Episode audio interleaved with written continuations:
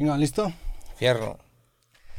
¿Qué oye, gente? ¿Cómo están? Bienvenidos de regreso a su podcast creativo. El día de hoy traigo un invitado muy especial, güey, que tenía ganas ya de traerte desde la pasada que le caíste a Monterrey. Secan, ¿cómo andas? Al puro chingazo, carnal. Gracias por darte la vuelta, güey. No, de qué. Yo contento siempre que estoy en Monterrey, como en el cantón, al Chile me la paso un chingo. No, gracias, cabrón. Viniste hace como una semana al, al, al programa de la mole, güey. Simón. Y, me y grabaste allá y te dije que le cayeras, pero vi que andabas como apurador, ¿no? La neta aproveché bien machín esa vuelta todos los días. Nos, ni dormí, yo creo que en esos días al Chile. Me metí al estudio con el Darius, con el Davo. Um, venía del estudio de Jera también.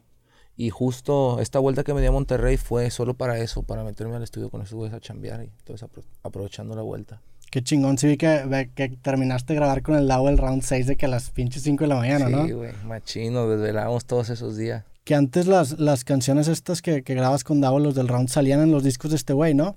Eh, era uno y Uno y uno. uno. Ajá, Simón. Yo saqué unos en mis discos, el uno, el round 1 y el round 2 fueron para mí y el round 3 y round 4 para Fue él. para este güey. Round 5 fue para mí y le toca el round 6 al Davo. Y ahora, ahora, ahora sientes que ha cambiado la forma de distribución porque ya no sacan tantos discos, sino que ahora están con puros sencillos, ¿no? Simón, justo a- ayer tenía yo esa plática con un camarada que la manera de distribuir la música hoy en día ha cambiado. Yo creo que en los últimos 20 años ha cambiado constantemente. Te estoy hablando desde el cassette hasta, hasta hoy, la era digital, ¿no?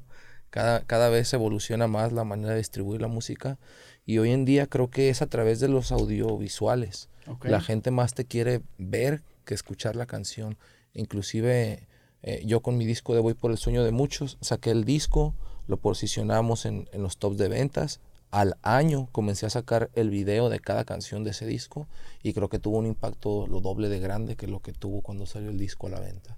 Qué cabrón, o sea, sí siento que los videos ahorita están agarrando un chingo de relevancia y como que es un, o sea, como que hubo un tiempo que ya no le metían tanta galleta a los videos y ahorita otra vez le están Simón. metiendo cabrón, ¿no? Y ya todos nos dimos cuenta que es por ahí, brother. Cada canción ahora se estrena con su video como un sencillo. Um, esta es otra manera, ¿no? Que, por ejemplo, nos organizamos, al menos yo, para sacar una canción al mes. Eso te hace un total de 12 canciones al Sí. año. Antes sacabas un disco con 20 canciones sin pedo. Entonces, sí, la manera de trabajar la música es un poco distinta, pero tratamos de adaptarnos todavía. Que siento que el rap es un género que se presta mucho para adaptarse, como que es muy flexible, ¿no? Y, Machín, y, y nor- ajá, y normalmente como que los demás géneros le acaban copiando el- la forma de distribución al rap. En tanto de distribución hasta como la- las ganas ya de trabajar. Si te fijas, hoy en día todo el mundo quiere chambear con los raperos. Sí. Creo que el- la música urbana es la que lleva la batuta hoy en día. Platícame un poco de eso, güey, porque a mí se me hace bien cabrón cómo el rap, o sea, digo, te metes, por ejemplo, a videos de música de, de rap y lo comparas con otros géneros y la neta es que el rap tiene un chingo de, de pues, de, de número, güey. Simón. Pero es, es un número que aparte viene, o sea, creo que el mérito está también en que no, como no tiene apoyo de medios masivos, o sea, es, es un número demasiado orgánico, güey. Exactamente. ¿Por, ¿Por qué sientes que se da eso y por qué sientes que a lo mejor los medios no lo han respaldado tanto históricamente al, al, al rap, güey? Exacto. Esa es la palabra, históricamente, bro. El rap nació con unas... No, con una no, con un chingo de etiquetas Sí. que nosotros los colegas nos hemos encargado con el tiempo de írselas quitando, ¿no? En mi caso te lo puedo te lo puedo decir ejemplos como que el rapero si cobraba era vendido. Si yo estoy en esta entrevista era vendido hace Sí. 10 años, bro. La gente tenía esas etiquetas. Am, un rapero no podía salir en la tele, un rapero no podía sonar en la radio, un rapero no podía escuchar banda, un rapero no podía hacer canciones de amor. Teníamos una ideología bien cavernícola de lo que era el rap en, en, en realidad, ¿no? Pero entonces era el rap hacia los medios o de los medios hacia el rap o de los dos. No existían los medios en ese entonces. En ese entonces te basabas en una escena, en una escena, en tu público y en la escena, en los demás raperos que conformaban esta madre, ¿no? Y si los demás te decían, no, es es que si tú eres un rapero malandro, ¿cómo vas a cantar canciones de amor? Sí. Te hacían sentir que estabas mal. Pero si tú veías el ejemplo, no sé, de, de raperos anteriormente, Tupac, por ejemplo, tenía temas sociales, tenía temas para su jefa, tenía temas para las morras. Y si lo sigues escuchando en el 2020, el vato suena bien actual. Sí. Es como que si no pasara de moda, lo que, lo que está bien hecho, no, creo que llega a trascender de esa manera. Am, nos tocó aprender también, por ejemplo, el, el hecho de trabajar los conciertos. Antes éramos nosotros mismos, cualquier rapero te lo puede decir, de los que hoy veas en el top te lo puede decir que le tocó irse él solo, con su UCB, con sus beats, a Sí. tocar en los festivales, en los eventos. Aprendimos de, al menos nosotros, de traer artistas de fuera, aprendimos que un artista debe viajar con su doble voz, con su manager, con su road manager, con su asistente, ¿sabes? Con un equipo de trabajo para que tu show se vea como un artista de verdad. Y mientras que los raperos hemos evolucionado para que se nos dé el respeto de un artista de verdad, ¿sabes? Que nos hagan entrevistas, salir en la radio y tal. Creo que los medios um, se están quedando atrás y no solo con el rap, sino con toda la era digital que, tenemos encima, ¿sabes? Muchos medios como um, MBS en la radio o como Televisa en, televisión no saben todavía del impacto que tienen las redes sociales, bro. Yo, yo me metí a la radio cuando mis canciones se pasaban por Bluetooth, cuando a la radio les le tocó que le llamaran y le, y le dijeran, ponme tal canción de Secan y todo el mundo, pero ¿quién es, quién es Secan? ¿Sabes? La radio no estaba de moda porque no me estaba tocando en Guadalajara y ellos tuvieron que tocarme sin yo pagar payola, sin todos los artistas, inclusive los artistas grandes tienen que pagar una feria para que te suenen en la radio, esa es la realidad. Sí, que es una mamada eso. y a nosotros no nos tocó eso, bro, gracias a Dios como y al público, como tú lo dices, porque fue orgánico. Si la radio no nos tenía, en la radio eran ellos los que no estaban en la jugada. Les volteamos la canica por primera vez, bro, porque ellos siempre nosotros conocemos del rap mexicano, conocemos de Control Machete porque eran los que nos tenían, los, lo que ponía la radio a fin de cuentas, ¿sabes?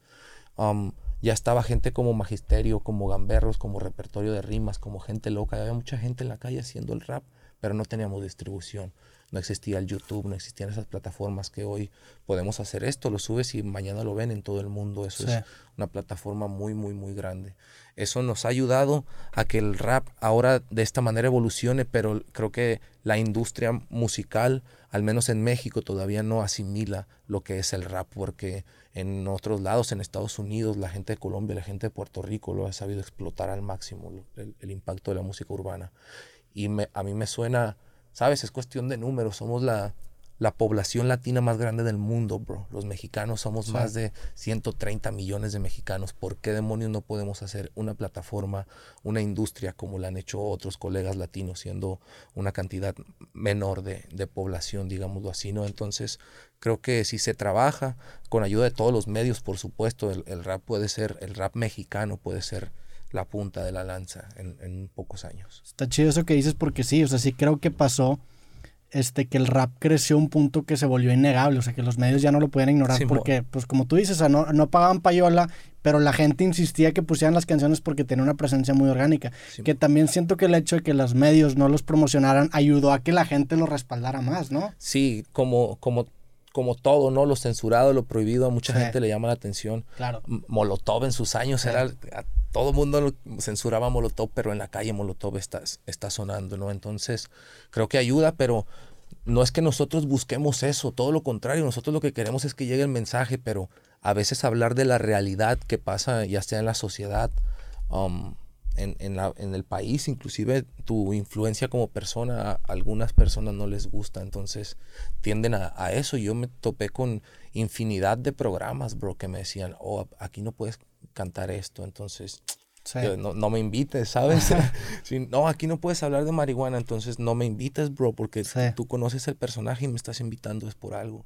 Hubo un, un programa con mi canal Facundo, le mando un saludo, que me, me, entrevistó y yo, yo llevaba una camiseta de Peña Nieto con la cara de la muerte. Y fue la producción y me dijo, oye, solo que no puedes salir con, con esa, camisa.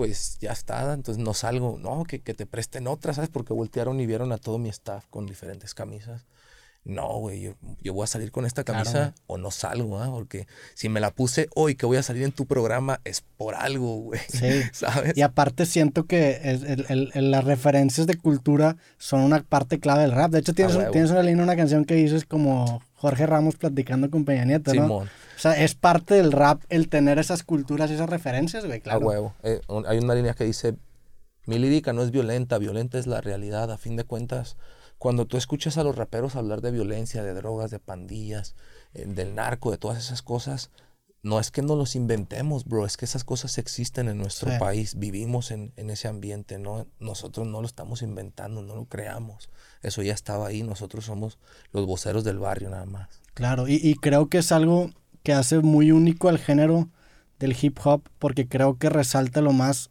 feo de la cultura, o sea, toda la inseguridad, toda la violencia, pero también lo más chingón, porque también saca la parte familiar, la parte calurosa que tiene el mexicano, ¿no? Eh, inclusive creo que si tú llegas a escuchar a raperos de distintos países, digamos así como, oh, no sé, raperos que hablen de, de temas de temas calle, ¿no? No digamos los comerciales que se dedican a hacer temas para la radio, los, la gente que viene de la calle, los raperos que vienen pioneros en cada país. Si tú escuchas a los raperos de México, te puedes dar cuenta o te puedes dar una idea de cómo es la situación del, en México, ¿no? Yo escucho, por ejemplo, a los aldeanos y me doy más o menos una idea de cómo es la situación que viven en Cuba.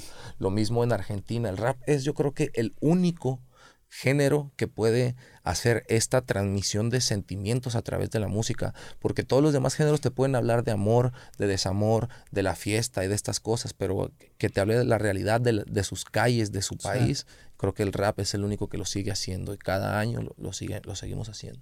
Creo que ese rol lo tienen bien cabrón los, los raperos y también creo que los comediantes, porque también los comediantes como que agarran esas, esas imperfecciones de la ciudad y te la brindan de una, o sea, te la van a entender de una forma que a lo mejor no la habías pensado. Tienes razón, tienes razón, bro. Platícame un poco de, de, tu proceso creativo, güey, o sea, cómo le haces para escribir una canción, qué es lo que haces primero, güey, primero tienes el beat, primero tienes, o ya sabes que quieres que una rola de de cierto tema y luego lo abordas o cómo le haces, güey? De ambas formas. Hay muchas veces que el productor te hace la canción, bro. Hay, inclusive hay infinidad de artistas, ¿no? Um, que tus, tú al, al, solo poner sus beats um, ya es un hit. ¿Sabes? Hay, hay quienes solo se montan en, el beat y esa canción ya era un hit desde que tú tienes la pista. O sea, musicalmente ya sabes que es un putazo. Cuando, el, cuando el, productor te manda un beat que tú dices, guau, esto ya es gol, ¿sabes? Lo que le ponga encima, eso es gol. Muchas veces es, es así, pero a mí me gusta um, empezar una canción con un coro y con un tema, bro. Um, muchas veces pasa que llegas con el colega al estudio y te dice, ah, pues mira, vamos a escuchar beats, ¿sabes? Y se ponen a escribir, ¿sabes? Yo para los versos no es algo como que es a lo que me dedico, bro. Se lo dije al Darius la semana pasada, ¿no? Me dice, nos vamos en los versos y tal. Le digo, güey, a mí el verso, los versos me la pelan, güey. y el, verso, en cuanto suelto la primera línea, eso se va al lápiz de volada, pero la, la, idea de conseguir un coro que tenga una melodía, que se te quede, que diga algo, no solo que rime y que tenga, sabes, el, el sonidito bien y, y esas cosas. Creo que el proceso de elaborar un coro con un tema para la canción es lo más importante porque a fin de cuentas el coro es lo que se te viene quedando. O sea, el coro, es, el coro es incluso es la base temática y la base melódica de la canción y, y, los versos nada más son de que fluya, ¿ok? Sí, pero, no, no, no, no, no, ojo, el, cuando te encargas de que tu verso tenga, inclusive hay canciones que no tienen coro, bro, y que son barra tras barra, tras barra, tras barra, y son buenos temas. Pero creo que cuando hablas de hacer una canción, siempre le tienes que poner un coro, la mayoría de veces, a menos de que sea un cipher o estas cosas, la mayoría de veces le, pones un coro y para mí es un, buen inicio, digámoslo así, una vez que ya desahogué el coro, que ya tenemos una temática al menos, está, lo demás está pelada. Y platíqueme un poco de, las influencias que tienes. Sé que te gusta la música regional, güey. Este, ¿cómo, ¿Cómo surgió esa evolución de regional a rap? ¿Cómo empezaste, güey? Eh, yo creo que empecé con, con esas influencias Hace poco vi un, un aporte de una colega de Guadalajara, se llama Lacey. Ella hace rap también. Y decía, tu, tu rap, algo así como que tu rap está basado en la música que escuchas, ¿vale? Claro. Y le encontré mucho sentido porque realmente yo conocí el rap a, yo creo que tenía 16 años, algo así, ¿sabes? 15, 16 años, porque en México volvemos a lo mismo. Yo, yo tengo 33 años, brother. En esos años no había más que lo que te, daba, te daba MTV y tenías que esperarte hasta la madrugada a ver, qué pasaban. Um, lo que te daban en la radio, que en México en aquellos años, um, Molotov, El Gran Silencio, eran, ¿saben? Rapeaban de repente y yo decía, guau, qué cabrón se escucha eso. Um, comenzaron a sonar a Big Boy, en la radio, a Vico sí, a esta gente que ya lo hacían en español. Escuché el disco de grandes éxitos de Cypress Hill en español. Um, todo eso influyó hablando del rap, pero te estoy hablando que yo tenía ya 15, 16 años. Y antes de esa edad, bro, yo creo que todos, todos crecemos influenciados por la música que escuchan en tu casa. Sí, lo que ponen tus papás. Exactamente, ¿no? ¿sabes? No es que un, no es que un morro a, a los 12 años, o sea, yo me sé el, repertorio de la Sonora Dinamita y de Los Ángeles Azules porque me dejaban dormido en las fiestas en dos sillas de metal y, todas las tías bailando, güey, y de morro, ¿sabes? Esto, eso se te queda en el chip, bro, no lo puedes borrar. Es como la educación de base, güey. Incluso hay música, o sea, hay educación musical, güey. Exactamente, entonces yo creí, crecí con esas influencias, mi mi abuelo escuchaba, no sé, a José José, a Juan Gabriel, pero mi mamá escuchaba a la banda Machos, a la banda Maguey, a los Pasteles Verdes, a los Terrícolas. Mi abuela escuchaba a Juan Luis Guerra. O sea, era una corriente musical muy grande. Mi hermano mayor era, ensayaba cada fin de semana con una banda de rock. Era, es, hasta ahorita sigue tocando la batería para, para una banda de rock. Entonces, era una afluencia de, de muchas corrientes musicales que a mí me gustaba la música, pero no tenía entrada a la música, bro. Yo no sé tocar una guitarra, por ejemplo, ¿sabes? Yo no sé de tonos. A mí, yo, llego y en tono y no sé ni en qué. Si me preguntas, ¿qué tono estás cantando? Es puro oído lo que ¿Sabes? es, pura, experiencia, güey. Yo de eso no, no sé nada. Entonces, el rap es el único género musical que te da la oportunidad de que te llamen cantante sin ser cantante, que te llamen músico sin ser músico. O sea, a mí me llaman a, reconocimientos de instituciones de música, ¿sabes? Y, y yo no, no sé nada de notas musicales aún. Aún estoy en el proceso. Te, quieres meter a estudiar teoría? ¿Sí? ¿Sí? definitivamente. Entender la música de esa manera yo creo que te va, te va a abrir. Pero eso está interesante porque creo que hay dos escuelas. Hay, hay, este, el artista que cree que el meterse teoría como que lo va, lo va a rigidizar.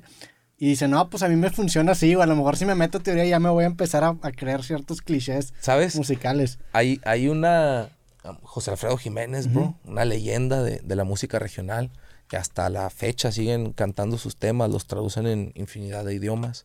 Es uno de mis, de mis favoritos para componer en la música regional, que en paz descanse.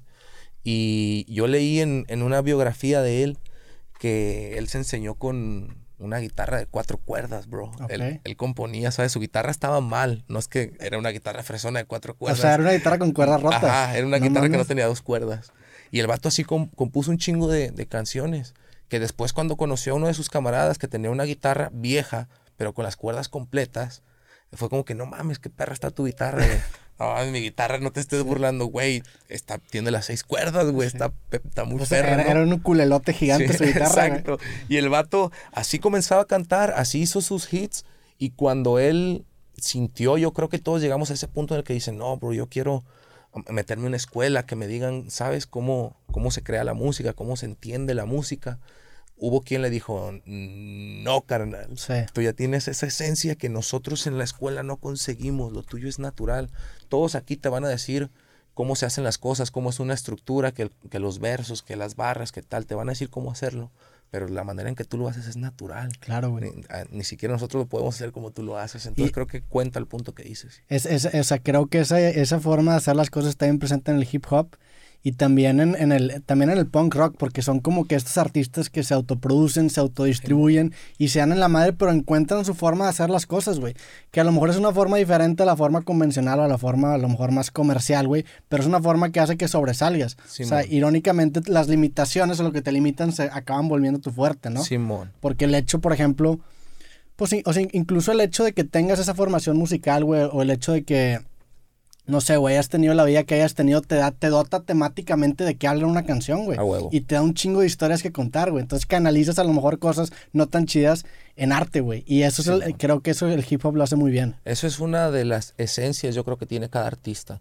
Um, si tú escuchas a un rapero de Monterrey por el contenido y la manera de hablar, incluso su lingo, sus palabras. Hay palabras que solo utilizan los regios, como hay palabras que solo utilizan los de la capital o que solo se utilizan en el sur. Entonces creo que es parte de la esencia. tus vivencias te hacen la persona que a fin de cuentas eres hoy en día y eso en el rap es un espejo, estás cantando lo que estás viviendo. Sí, güey, creo que el hecho de poder presentar tus imperfecciones de una forma en la que sean tu estilo, güey, es lo que te da sobresalir. Hay, hay, hay, un, hay, un, hay una, una es como un arte, güey, de restauración de cerámica japonesa que se llama kintsugi, güey. Entonces lo que hacen es que rompen un jarrón, por ejemplo, y en lugar de, de, esconder las fracturas cuando lo pegan, lo pegan con oro. Entonces las fracturas se vuelven la parte más importante de la pieza. Creo que los raperos también hacen ese pedo, ¿no? Cabrón, sí. Em, en parte mucho porque somos muy autobiográficos. Sí. Creo que el... Visceralmente autobiográficos, ¿no? El artista, los raperos tenemos esa, esa parte, ¿no? Se vuelve el rap si estás enojado, sacas un tema, si estás contento, sacas un tema, te vuelves, haces que incluso la gente crea que te puede llegar a conocer por solo escuchar tu música, ¿no? Creo que eh, definitivamente si el rap es tu persona, tu persona se basa de todas las vivencias que hayas tenido, de toda la escuela que hayas tenido, de los valores que hayas cogido de, de, tu infancia, ¿no? Incluso el punto en el que te dicen, no, pues es que este se hizo famoso y ya cambió, huevos, güey. ¿no? Los valores que tiene de niño y, durante la juventud se te quedan de adulto. Los perros viejos no aprenden trucos nuevos. Sí, güey. Oye, hablando de, este tema autobiográfico, sé que tienes en mente sacar como un documental, un cortometraje, ¿no? Simón. Que, era, que iba a ser como un disco que ibas a, también, o ibas a publicar todo el disco en, un, en este formato. Simón. Como digo, supongo que la pandemia te en la madre ese sí, pedo, qué ¿no? culero así que estés hablando en pasado, bro. Sí. Pero, pero ya vas a sacarlo y tal, y no, es como que puto COVID. Es que, es que me clavé y dije, o sea, me clavé en el hype de que, güey, voy a sacar un corto. Y fue que a la madre, deja buscarlo. Y lo, me metí a Netflix y no lo vi y dije, güey, sí, seguramente la pandemia le dio la madre. La mala, bien machín. Yo estrenaba el, el 31 de marzo teníamos. Ah, o sea, en plena pandemia, o sea, empezando. Ah, de la chingada. Sí, güey. Y lo, lo, presentaste en festival y todo, ¿no? Sí, de hecho, antes de que saliera en las plataformas, hubo la oportunidad de presentar en el Festival Internacional, um, que fue, la sede fue en Tequila, Jalisco.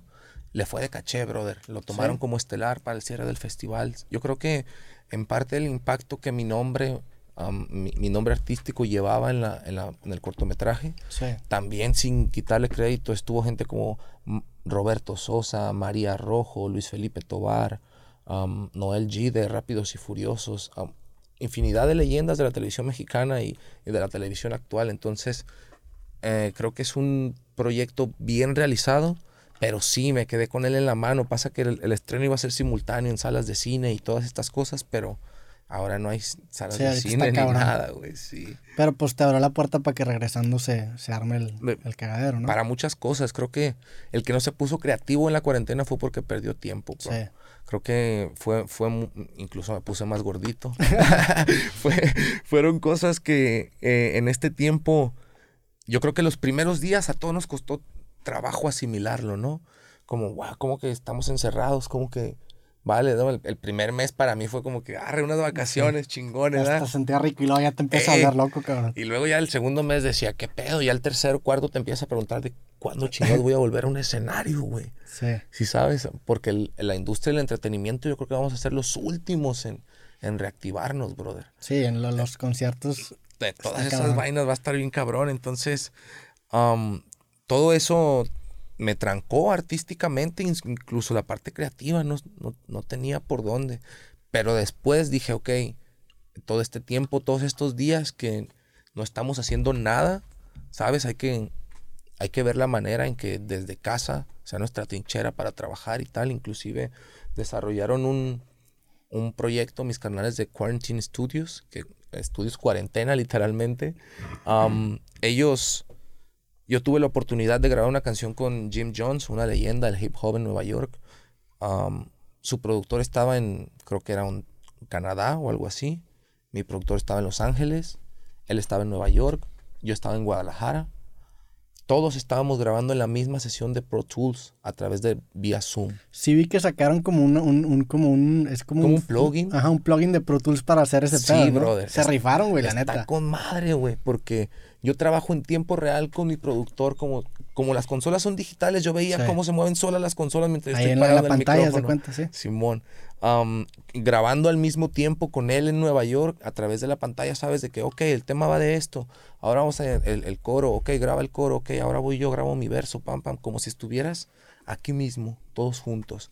Creo que ese, ese tipo de cosas um, no se nos hubieran ocurrido si no estuviéramos en cuarentena, bro. Si no tuviéramos esa limitación de cuarentena. Exactamente. O sea, sí, ahí es literalmente aprovechar tus limitaciones y Sí. hacerlo tu fuerte, güey. Así mismo. Y seguramente cuando se acabe la cuarentena esas cosas se van a, se van a quedar, güey. No sabes todas las cosas que Sí. tengo bajo el colchón para cuando me dejen salir a la calle. Qué chingón, Sí, me he preparado muchas, muchas cosas durante la cuarentena. Platícame ahora un poco de, de tus inicios, güey. O sea, sé que llevas un chingo de carros. O sea, te- creo que te tocó una etapa bien chingona que también platiqué con Davo hace unas semanas que también le tocó esa etapa de, de YouTube y los comienzos de YouTube y cómo los videos los llevaron a otro nivel, güey. Pero sé que tú ya tenías como 10 años de carrera antes, ¿no? Simón. O sea, ¿cómo fue ese salto de, de pre-YouTube a, a- a empezar a sacar los videos y empezar a ver los números crecer tan cabrón? Increíble, bro. Yo creo que hasta la fecha.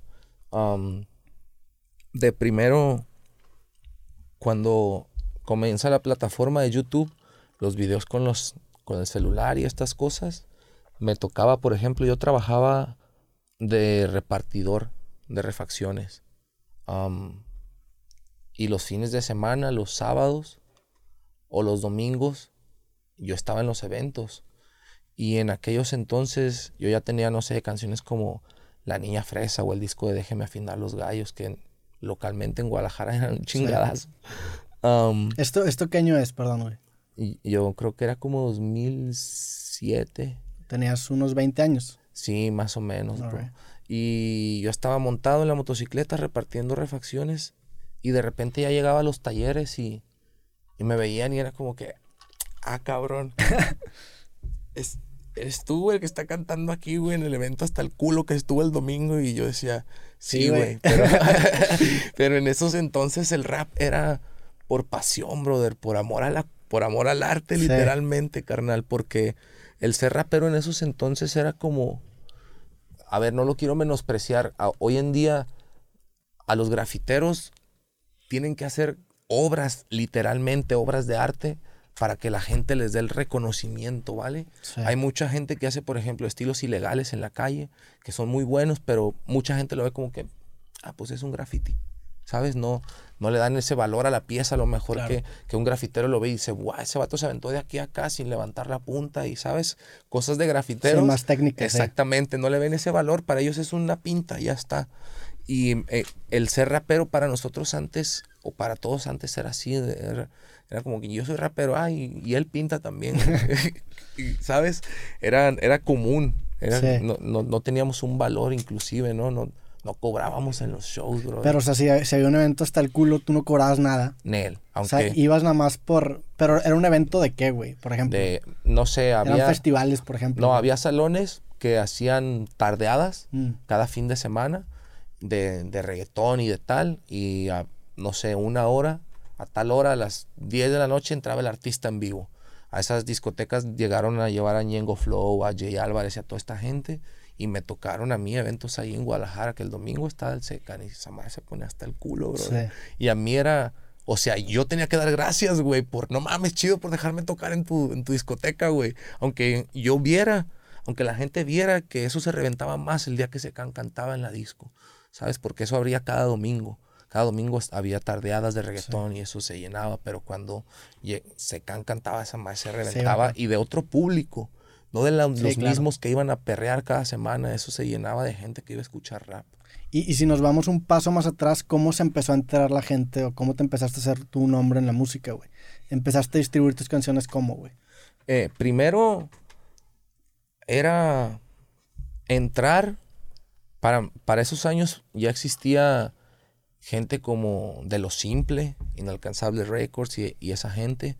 Um, ya existía Doble G Records, que también era un sello de, de muchos raperos. Existía la división mayúscula, la THC, ya había un movimiento de hip hop. Entonces, para un morro, literalmente, ¿sabes? De 17, meterte a, a lo mismo que hoy en día, bro, ya hay una escena para los talentos nuevos, a veces pueden sentir que es un poco difícil Sí. ingresar, conseguirte un nombre, ¿no? Fuera de mis canciones, participé mucho en batallas de freestyle. Y eso creo que a muchos nos ha ayudado a, a que la gente te voltee a ver, ¿sabes? Al menos en aquellos años era como que eres rapero, eres rapero Simón, pero te veían improvisar Sí. de las cosas alrededor o de las tiraderas que tenías y, y de- decían, ah, cabrón, ese güey, ¿sabes? Ese güey se discute y, y, a, y, a, base de eso fue el gancho que yo utilicé para que la gente conociera mi nombre y después cuando venían mis canciones era como que Simón es el morro que hemos visto que rapea de, Sí. de cualquier vaina, ¿sabes? El freestyle me ayudó demasiado a que mucha gente me volteara a ver, pero cuando saqué un disco llamado Pedazos de mí, que era un disco más sentimental, un disco que traía ya rolas para las morritas, porque mis primeras canciones todas eran de Ego Trip, de ya sabes, todos me la pelan, y yo soy Sí, sí. chingón y mi barrio rifa, bla, bla, bla. Después hice este disco y ahí me di cuenta de que yo era más de sentarme a escribir y de que no solo groserías y no solo rimar por rimar, sino que tuviera una estructura, una historia que contar y todas esas cosas. Para esos entonces mucha gente ya, ya conocía mi música por... Yo, yo copiaba los cassettes y se los daba primero a los homies de mi barrio. Am, mi tío un día coge uno de estos cassettes y se lo presenta a un compa que él estaba en la división mayúscula, que era los Cruz, que te digo que en aquellos entonces ya tenían un nombre en el rap. Y ellos me invitaron a su estudio a grabar, tener una computadora, bro, que en aquellos años, no sé, 2005, nada más los del IMSS tenían computadoras, güey.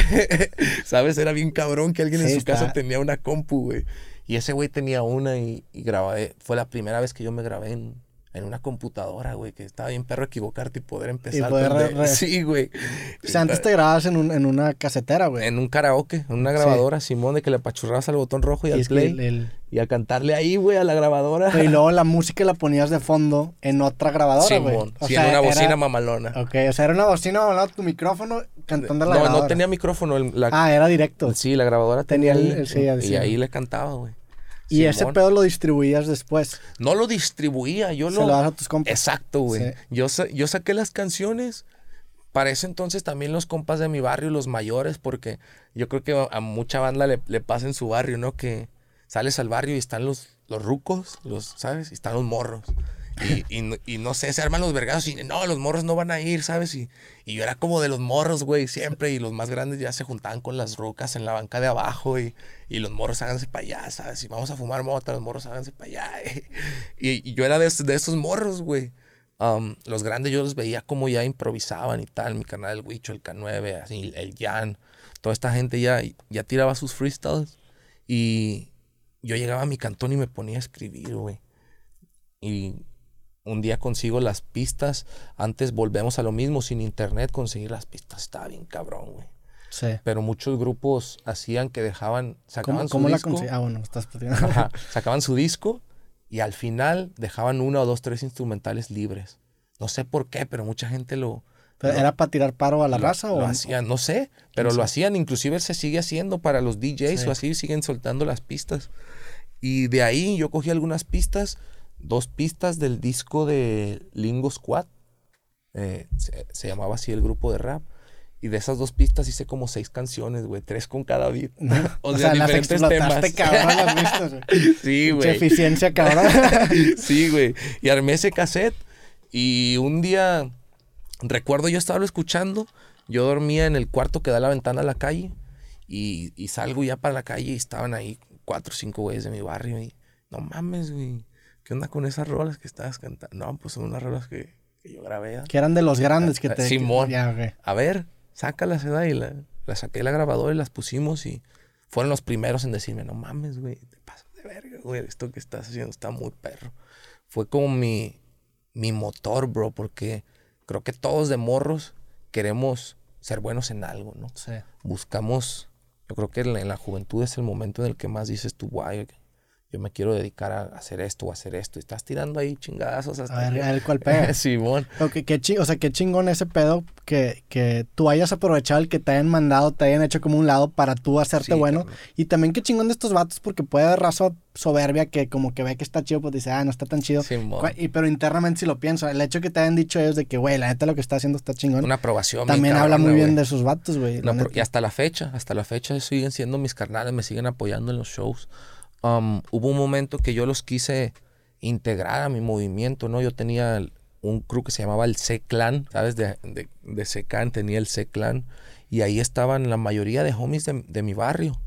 Y les pasó, yo creo que lo que a muchos en el rap les ha pasado, les, les pasó, brother, o les ha pasado, ¿sabes? Que les gusta la música y, y quieren hacer música, pero en esos momentos era como, volvemos a lo mismo, sin el YouTube, sin estas cosas que te dan ahora ingresos, era o, o tengo un jale de oficina Sí. de 9 a 5 con mi salario seguro o hago rap, güey.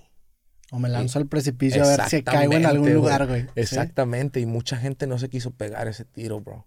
Y no solo ellos, muchos colegas en México, te aseguro que se vieron en ese proceso de, ah, no, güey, a ver, yo chambeo, no sé, para cierta marca y tengo un buen jale y no, Sí. güey, no me puedo estar yendo de viaje a, a rapear, güey, ¿sí ¿sabes? Sí, sí, sí. Y para mí, para mí que no era, no era un jale porque no me daba nada, solamente me gustaba lo que hacía, bro.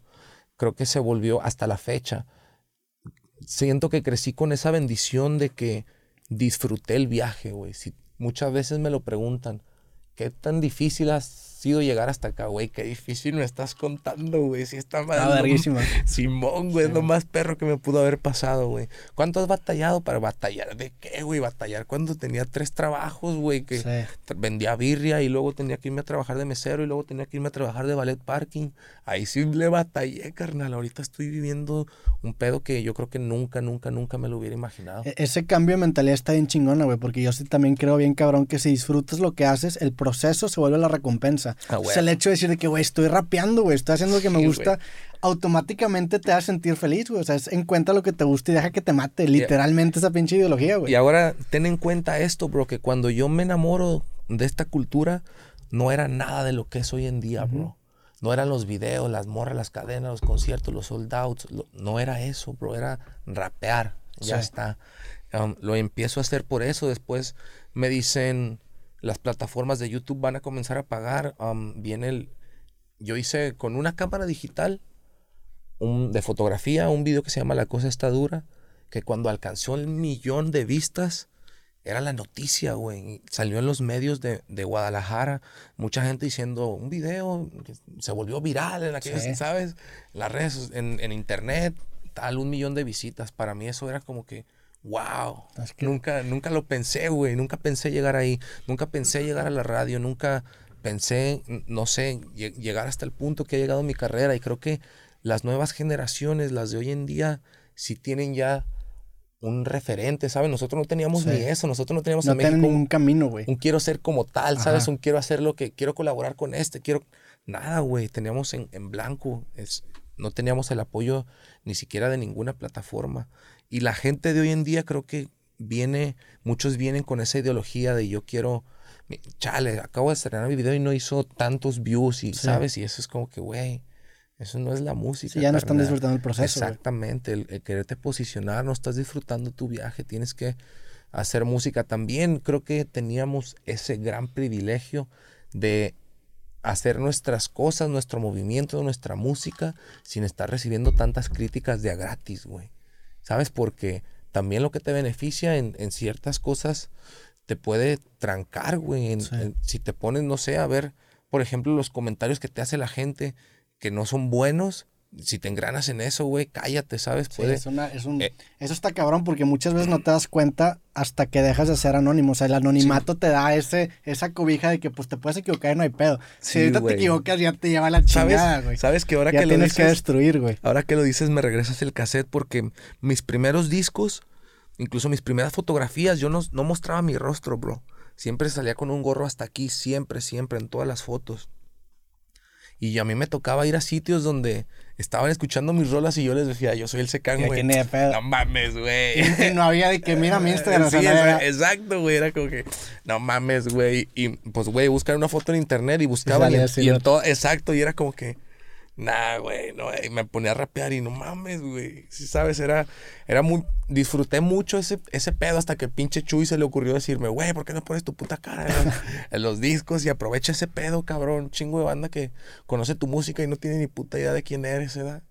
Y le hice caso y valió verga, güey. A veces digo, ¿por qué no fui luchador a la verga? Para tener máscara. Sí, güey, me la quito cuando vaya al Walmart. Sí, sí, es un pedo. El, el perder el anonimato sí es, te conlleva una presión muy cabrón. Te porque, expones, güey. Y ya no, tienes, ya no tienes colchón para equivocarte, güey. Sí, te expones literalmente, pones el pecho para que digan lo que quieran decir. Sí, también lo digo en este podcast, que en este podcast lo saco por clips, güey. Entonces cada huevo. clip que saco es como una balita en una ruleta rusa. Porque sé que si la cago a la madre explota, güey. Y pues verga, voy a valer madre yo, güey. Y a es veces es, a veces es eh, sin intención, güey. Ujú. ¿Sabes? A- Te sacan de contexto algo. Exactamente, y ya está, se fue. Sí. Tiraste la bala. Y, y más con el rap pasa eso, o sea, el rap te, te tiras de repente letras que pues son punchlines que en la canción hacen sentido, dan risa, güey, y te la sacan de contexto y, y más ahorita en, Sí, una, güey. en una cultura que tenemos de, Guau, de- de, le cristalito, güey, llaman, ¿eh?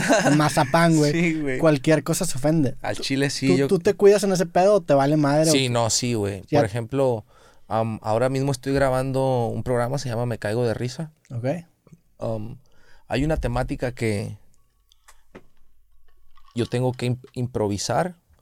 Vale, es, es raro, güey, porque vuelvo a lo mismo. Yo, yo improvisaba ya en batallas, ¿no? Y, sí, y creo que tener un- una batalla de freestyle no es tan difícil cuando tienes a tu oponente enfrente, sabes rimar, bla, bla, lo puedes insultar mil Sí. veces, ¿vale? Acá en esta temática tengo que encontrar, son, ok, son cuatro líneas. Yo tiro estas primeras tres líneas y ellos tienen que responder la cuarta línea. La manera en que yo los, en que yo, digamos, gano esas vueltas es haciendo rimas que no sean tan comunes. para ¿sabes? que no sepan con Exacto, si, si, si le rimo con ando, ellos me pueden contestar 20 veces la rima y así puedo seguir. Exacto, puedo seguir todo el día cantando ahí con, con, exacto, con diminutivos y con todo eso bien pelada, güey, ¿sabes? Tengo que encontrar esa temática, entonces, para improvisar, cuando voy a los programas, no sé, de televisión, en Univisión, me han dicho, tírate un freestyle y digo, "Mm", porque si es televisión abierta, un, sabes que no puedo Sí. decir un una grosería, un chingas a tu madre, un, un tal, yo así hablo, bro, a mí se me escapa de la nada. Y, y, eh, creo que el freestyle, hay- hay- incluso hay, hay, hay estudios, güey, que, que se meten al cerebro de los raperos cuando están haciendo freestyle. Y, y en el estudio sale cómo hacen las conexiones entre distintas partes del cerebro que normalmente no se comunican. El hecho de limitarte tanto con cosas que puedes decir o con maldiciones, estás limitando el formato. Sí, güey. Y pues te hace que te equivoques probablemente más. Exactamente. Porque es de que puta, pues no puedes decir pinche, no, pues no puedes decir nada no para que ofenda al gordo. No puedes decir, De que exacto, Es una morra que está aquí y no le puedes decir nada porque me da la chingada. Me imagino que Sí, es me ha tocado, me ha tocado, güey, estar en- justo en este programa y, y decirle, ¿sabes qué, güey? Um, ok, pero llego al camerino y a veces les digo, dame, dame cinco minutos, ¿eh? voy a dar una vuelta, voy a ensayar. Y, no mames, es como, no mames, no, que vas a ensayar, güey. Si sabes, como que piensan que eso sale, güey, tengo, soy yo, güey, exacto. Si en una rima le digo gorda, mamo. Olvídate, si en una sí. rima le digo homosexual, mamo. ¿Sí, sí. sí sabes? Entonces tengo que ser bien, bien cuidadoso con esas cosas. um, ser creativo, um, que ser que, que tenga su tinte de, de comedia también, ¿sabes? Para que tenga creatividad. eh, y sí, sí te, sí te limita definitivamente cuando quieres um, llegar a esos estándares de distribución que lamentablemente la radio, la televisión te siguen, siguen cuidando ese contenido incluso del, del habla, bro, que yo creo que hoy en día es lo más abierto Sí. que existe. El lenguaje se tiene que, más bien las personas se adaptan siempre a su lenguaje. Puedes escuchar a un abogado que se exprese correctamente en su trabajo y tal, pero lo escuchas fuera y sigue hablando como no mames, Sí. cabrón, y si sabes, el mismo léxico que en su país se utiliza. Sí, también creo que la gente ahorita, o sea, precisamente el, el por qué el internet acabó funcionando también es porque, o sea, porque mostró una parte demasiado real de las personas que Sí, es una antítesis de lo que la televisión te muestra, este pinche vato plástico maquillado que no sabe hacer nada. Sí, el internet es al revés, el internet, lo chido del internet es que tú puedes ver a alguien y tú dices que no mames, yo puedo hacer lo que ese vato está Sí. haciendo. Y, y esa sensación de que, güey, yo puedo agarrar mi celular y puedo empezar a grabar y voy a hacer lo mismo que este güey, es lo que genera tanta cercanía con- con- Definitivamente. con los artistas, ¿no? También creo que a- en, en cierto punto rompe la barrera de creador-espectador, ¿sabes? Porque también puedes encontrar buah, 20 personas que hagan lo que tú haces, lo que yo hago, y le digo, brother, mejor tú sigue, sigue lo tuyo, ¿sabes? Sí. Entonces creo que se vuelve interesante cuando hay quienes despuntan en, en ese proceso de crear, ¿no? Que sean cientos y digas, ok, pero tú lo, tú haces diferente, tú lo haces diferente. Eso Claro. Hace que brille. Sí, ya tien- tienes como un lienzo más grande para plasmar tu estilo en distintas cositas. Porque antes nada más te parabas enfrente de una cámara, por ejemplo, si eras un conductor, y pues nada más tenías la cámara para, para mostrar quién eres. Ahorita que haces todo, pues tienes los micrófonos, tienes los lentes, tú ya Exacto. escoges todo. Y regularmente ellos tienen un guion y Ujú. pasos a seguir de cómo se produce. Lo que decías hace rato de la creación musical, por ejemplo, en el rap yo lo he visto así, ¿no? Hay colegas que ahora son muy comunes los talleres de rap y Sí. estas cosas, ¿no? Y yo siempre he dicho, al, al menos en mi punto de vista, ¿no? Porque sí va a haber, quizás sí va a haber personas interesadas en decir, ok, yo quiero saber, quiero aprender de cómo va el rap, ¿sabes? Quiero, quiero que me den una idea de cómo va este pedo, quiero ir a un taller de rap a que me instruyan acerca Sí. de esto. Pero en mi punto de vista creo que el rap no se pudiera enseñar, se puede transmitir una esencia, pero por ejemplo, no le puedes decir a alguien de qué cantar, ¿no? Eso Claro, es la esencia del, rapero, exacto. Um, hay quienes te van a decir, una canción lleva un intro de cuatro barras, luego un coro de ocho barras, luego un verso de 16 barras, luego otra vez el coro. Y yo digo, ¿y por qué tiene que ser así? Claro. ¿Por qué no puedo empezar rapeando mi verso de 16 barras y ponerle un coro? ¿O por qué no puedo hacer un cipher de 8 versos de 12 barras? ¿O por qué no puedo hacer canciones sin coro? ¿O por qué no puedo hacer canciones que tengan dos coros diferentes? ¿Sabes? La manera de, de crear de, de los raperos también creo que es muy diferente a la manera de crear rock que Claro. repiten el coro o la música regional que me decía mi carnal. Ellos componen un coro y lo repiten dos veces y cantan una madre de verso. Sí. Los raperos tienen que escribir 16 barras en cada, en cada verso. Entonces, Sí, el rap, el rap en ese sentido es bien flexible, güey, y, y, y sí, o sea, sí, sí, sí siento, siento que a lo mejor en esos talleres, pues sí, a lo mejor no le puedes decir de qué escribe la persona, pero yo siempre he creído que el ejemplo más puro es, digo, la motivación más pura es el ejemplo. Entonces dice que, ah, la madre, así este vato saca como... Porque a fin de cuentas, pues sí, digo, creo que el rap lo que te puede dar también es que cuando, por ejemplo, tú improvisas, muchas veces dices cosas que tú ni siquiera sabías que sabías, ¿no? Te, Simón, o sea, te salen Sí, cosas de güey. que, ah, la madre, sí ah, cierto. cabrón, no, Ajá. hasta tú te puedes quedar con, no mames, me Sí. mamé con esa. Ajá, entonces de que, a la madre, ¿cómo le hace este güey para accesar esas partes de sí mismo, güey?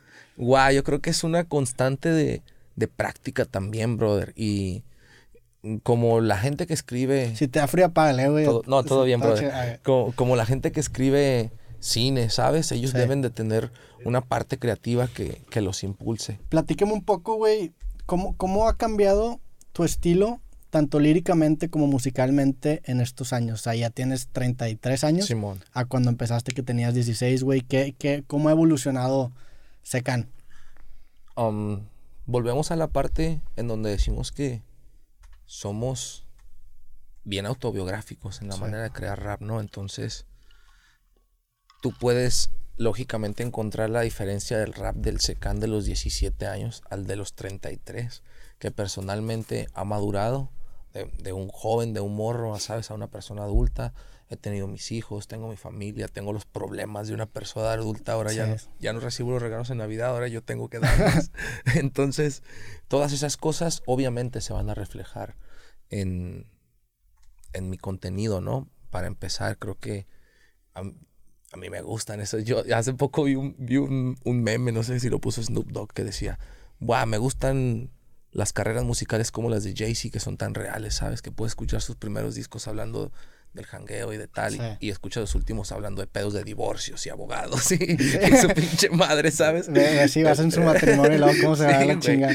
Entonces creo que eso, eso lo vuelve, ah, para empezar, ya es, es un referente de cómo ha evolucionado la carrera, pero también todos pueden encontrar ejemplos de músicos que a lo largo de su carrera, su trayectoria es como si fuera similar.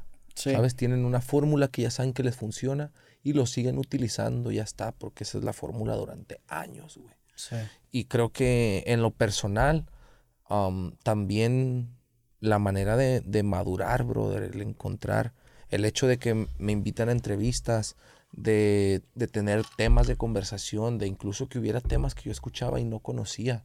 Eso me ayudó para que como persona yo quisiera obtener más conocimiento cultural, ¿no? Y el, el hecho de salir de mi país me ayudó demasiado, me interesé en culturas de otros países, pero creo que mucha de la gran influencia fue mi, mi público.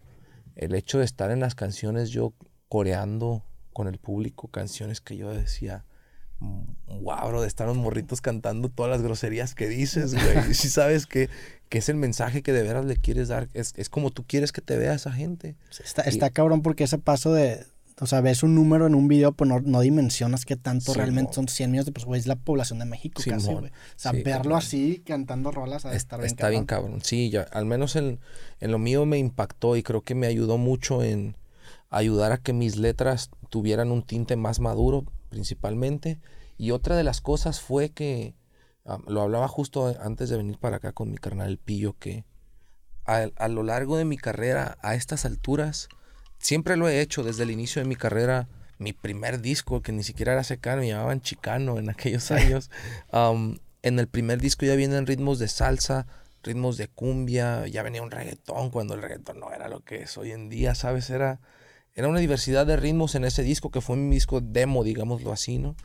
Después, a lo largo de mi carrera, he hecho colaboraciones con mariachi, con música regional, con ska, pero esto desde años atrás, desde el 2010, 2012, 2013, todos estos años ya lo venía haciendo.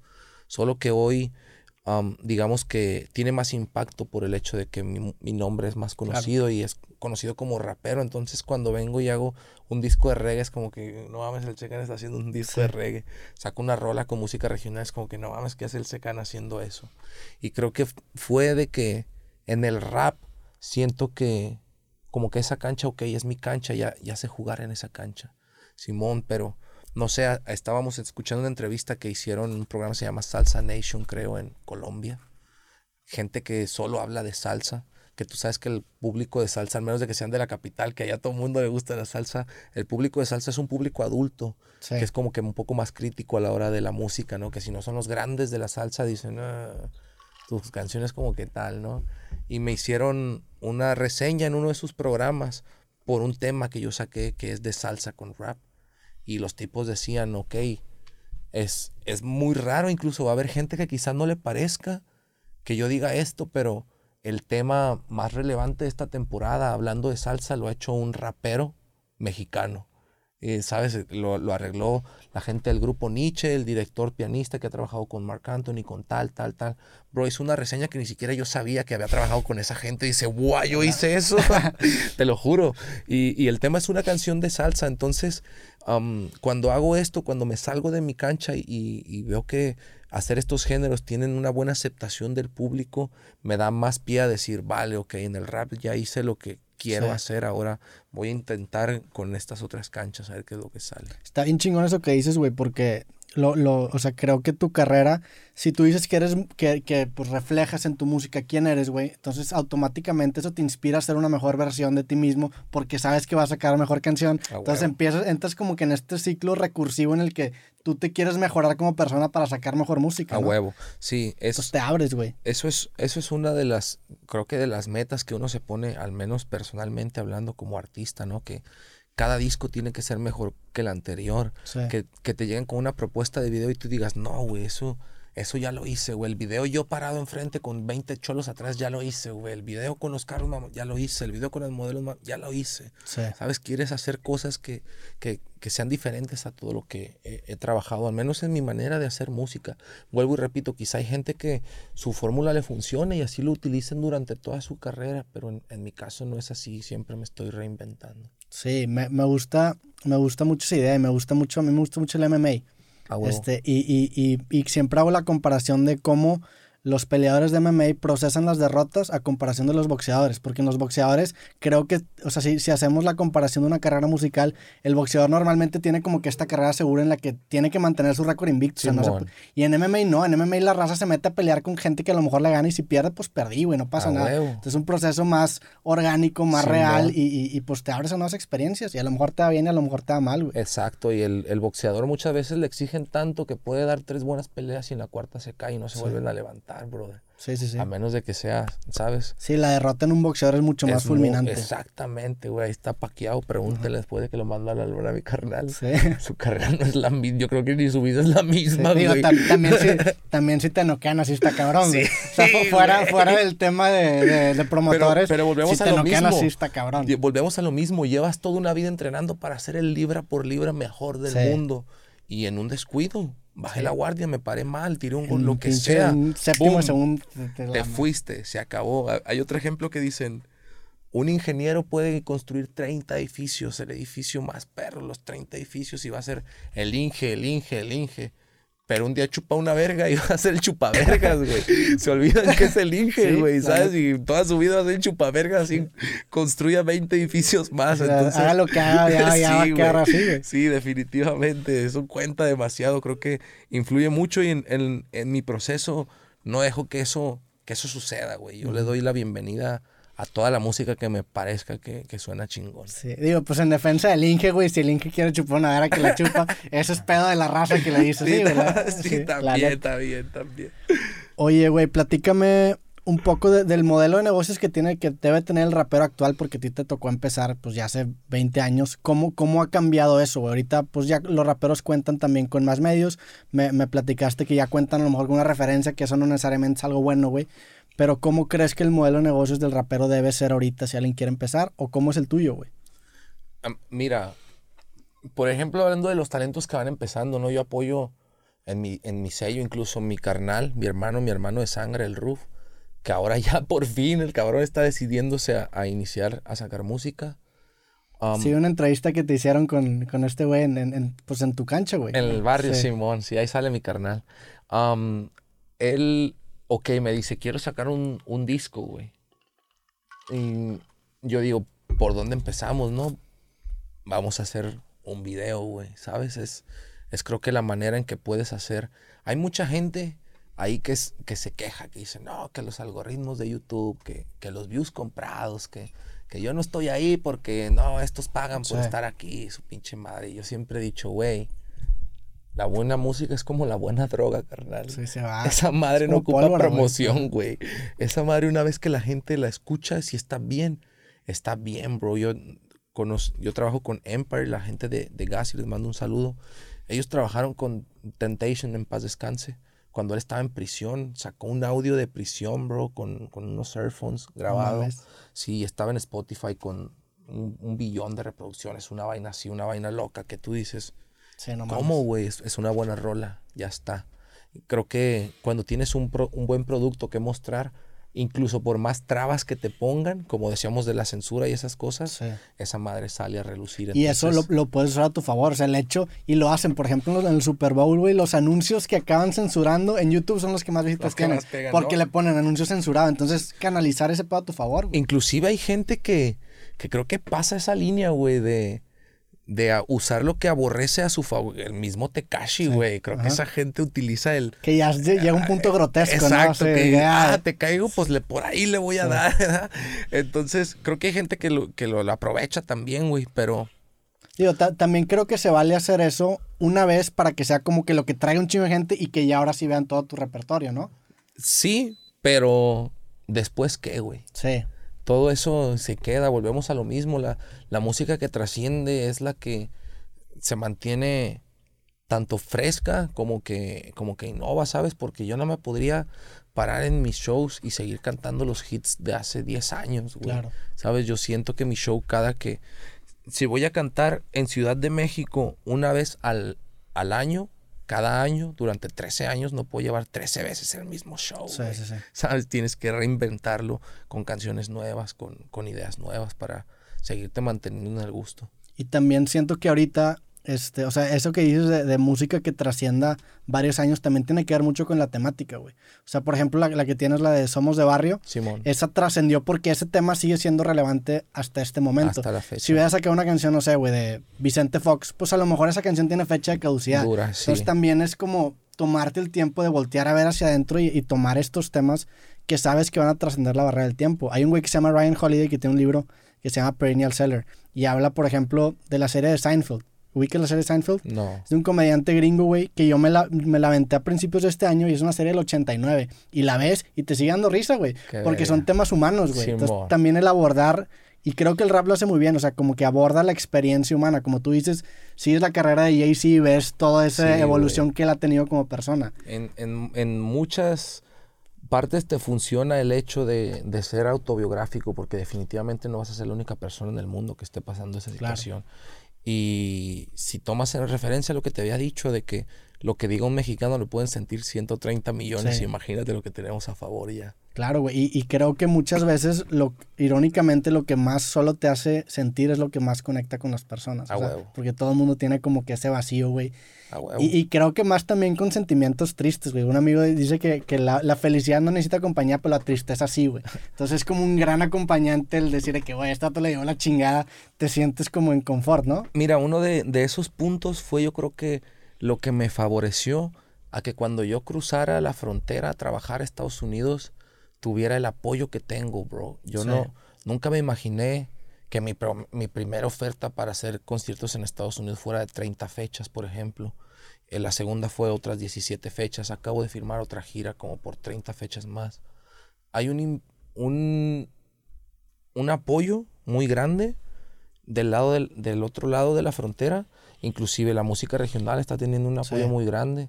Um, el rap mexicano está teniendo un apoyo muy grande por el hecho de que mucha gente que está allá de manera ilegal no pueda venir a México. Sí, claro. Entonces tienen esa nostalgia. A mí me lo han dicho, güey. Cabrón. Exacto, a mí me lo han dicho de que, güey, yo cuando hice un video se llama Tierra Mexicana, donde canto las tradiciones mexicanas, canto lugares de México y yo traté de ir a los lugares emblemáticos que menciono, porque la gente me lo dice en el gabacho, güey, dice, güey, se me hace bien perro cuando sales en, en la- en el centro y veo la catedral en videos porque es... Se le pone la no chinita, pues sí, yo no puedo ir, güey, ¿sabes? Cuando hablas de, de la situación del país, yo, uno lo siente aquí, lo sentimos más que los mexicanos, güey, o sea, Sí. esa raza está de, de plano al 100 con su bandera, brother. Esos güeyes donde conviven con, con morenos, con chinos, con asiáticos, con todo eso, y siguen diciendo bien orgulloso, yo soy mexicano. Que es cuando más mexicano te sientes, cuando te Exacto. lo quitan, güey. Ese, ese- esa nostalgia te Y hace... por ejemplo, también hay, hay, hay- digo, esto incluso lo aprovechan comercialmente, no sé si supiste hace como un año que abrieron Pemex en Houston y lo abrieron de la misma forma que están las Pemex aquí en No México. Entonces la raza iba para acordarse de cómo eran las gasolineras aquí en México. qué buena estrategia. Ajá, digo, es una gran estrategia publicitaria, pero es, es claro, la nostalgia está bien presente, güey. Sí, definitivamente. Tú estuviste como que varios tiempo aplicando para el pasaporte, para la o sea, te, te costó trabajo, ¿no? El- Sí, eso por un pedo de, de mi familia, güey. Mi mamá me tuvo cuando yo, cuando ella tenía 15 años. Ok. Mi jefe tenía 33, güey. Ok. Che, vato gandalla, se pasó de verga. Sí, ándale, güey. Entonces, guacha, qué güey es de, mi edad, sí, Sí. cierto. Para que no se agüiten, ves, a lo mejor el amor de tu vida todavía ni nace, compa, y güey. tú te estás preocupando. El amor no tiene fronteras, carnal. ¿Sí o no, güey? Entonces, el, ella me tiene cuando, cuando tenía 15 años. Y creo que esta historia muchos se la deben de saber en, en México, güey. Mi abuela fue y me registró como si yo fuera su hijo, güey. Ok, ¿Sabes? No como si fuera... Como si yo fuera hermano de mi mamá, güey. Ok. Porque mi mamá O sea, te registró como hijo de tu abuela. es, mi- por el- abuela. Por mi el, ab- pedo del que tenía No, mi 15 años. abuela fue y me registró, güey, porque mi mamá tenía 15 años, Sí. güey. Entonces mi abuela em, me, me fue y me, me robó el registro y dijo, este es mi hijo. ¿Sabes? Y antes en el registro solo hacían en una hoja, ta, ta, ta, ta, ¿cómo se llama usted? Ta, ta, ta, ta. Los testigos te los conseguías allá afuera en el puesto de papitas, ta, ta, ta, los anotabas y ya está. Entonces mi abuela fue conmigo y este es mi hijo, me llamo tal, su padre se llama tal, que era mi abuelo, en paz descanse. Y así quedó mi, cuando mi mamá a los 18 se va con mi papá, me ponen mi nombre, ¿vale? José Luis Maldonado Ramos. Mi abuela me, me había puesto otro nombre, güey. Ah, te llamabas diferente. Sí, güey, tenía ¿Cómo otro te llamabas? No te. ¡Ah! Me llamaba ¡Ah! Luis Enrique Ramos Ortega, güey. Ah, sí tienes cara de Luis Enrique. ¡Ah, no mames! Me gusta el nombre de Enrique, güey. Así llama el puto presidente. Pero bueno, um, ese era mi nombre, güey. Um, yo ni siquiera Qué sabía. cabrón güey. historia, güey. Sí, Está bien cabrón esa historia. Yo, ni siquiera. O sea, yo me acuerdo que de morro, güey, mi abuela, eh, me- Enrique y mi mamá, no se llama así, que no le digas así, ¿sabes? Pero eso de morro. ¿Tienes güey. memorias de eso? Exacto, eso de muy morro, güey, de muy morro, de muy morro, que yo, yo me acordaba de eso, pero ya está, güey, ¿sabes? Nunca más volvía a tal. Ahora yo voy, hago toda mi vida, güey, con mi nombre, José Luis Maldonado Ramos, voy al kinder, a la escuela, a la primera comunión, a- saco mi IFE, güey, todo este pedo. Yo tenía 23 años, yo creo, cuando... no, Y, vein- y- y no sabías de tu acta de nacimiento con nombre. 22 años exactamente con mi... Cuando voy a tramitar el pasaporte, güey. Y, y ya cuando sale, sale la morra y me dice, no, pues, no te lo vamos a dar. Y para mí fue como que... ¿Por qué, güey? Exactamente. exacto, ¿eh? el pasaporte, no mames, es un derecho de todo mexicano tener su pasaporte, güey.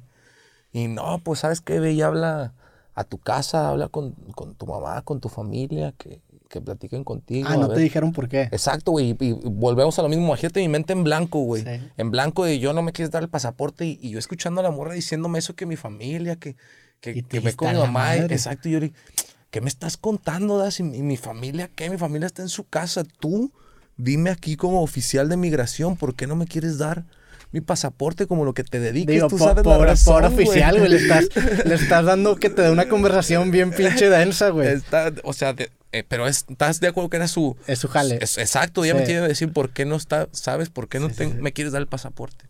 Y me dice, pues es que en nuestra base de datos apareces con dos nombres. Y te lo juro que mi cassette hizo así de... Y te acordaste el... Y dije, ah, no, entonces ve y habla con tu... No, no, no sé si- Pero, ¿cuál es el problema? Ok, que tienes dos nombres. Entonces, por ley, te vamos a tener que cancelar tu segundo nombre. O sea, te- el primero te lo, te lo iban a agarrar. Ajá, el Luis Enrique, ta, ta, ta, ta, ta, ta, ¿sabes? Pero, güey, yo no había... No mames, qué Exacto, pinche güey. historia tan loca, güey. Exacto, yo no había ido, yo no tenía um, certificado de la escuela ni de la secundaria ni de nada con ese nombre. Y, y cuando me están diciendo tu nombre lo vamos a... A borrar. Es, es como me estás borrando el mapa, Sí. güey. Yo no existo en, en el Instituto Federal Electoral ni en ningún lado, güey, con este nombre, no mames. José Luis, este Luis Enrique no ha crecido Sí, desde no los mames. tres años, no mames, ¿verdad? Y un pedo, güey. um, en, ese, en ese proceso, lamentablemente fallece mi, mi abuela. Um, entonces, cuando son estos, en el juzgado familiar te llaman, ¿no? Para constatar todas estas cosas, porque yo tenía que certificar que yo era José Luis Maldonado, güey, ante el pinche país, güey. Tenía que, a ver, ¿cómo tú me dices que tú eres este y no eres este, no? Ok, pues para empezar, n- no, o sea, yo era un menor de edad, güey, yo no tenía ni puta idea, ¿no? Sí. Simón, pero tu abuela te registró como, como hijo de ella, hijo de tu abuelo. ¿Y cómo eras hijo de tu abuelo si tu abuelo ya había fallecido? No sé eso, pregúntaselo a mi abuela, güey, ¿por qué hizo eso, da? Se te están Porque- preguntando cosas que tú ni idea, cabrón. Porque vuelven a lo, vuelvo a lo mismo de que antes nada más era apuntaban en una Ah, ok, hoja. cuando naciste tu abuelo ya había fallecido. No, cuando yo, cuando mi abuelo ya, mi abuelo ya. Y eras hija. ya ah, la madre. O sea, sí, güey, mi güey, abuela hizo un cagadero, güey. Está bien cabrón tu historia, te mamaste. Mi, abuela hizo un cagadero o ahí, sea, güey, los de- el aparte los del acta de nacimiento realmente les valía verga en, en ese momento. güey. Fue una de, los, de las cosas que yo le dije a la morra. ¿Cómo, güey? Fue tu error, porque ahora viene y me dice, es que antes eran en libros, ahora ya tenemos una base de datos en computadora y tal.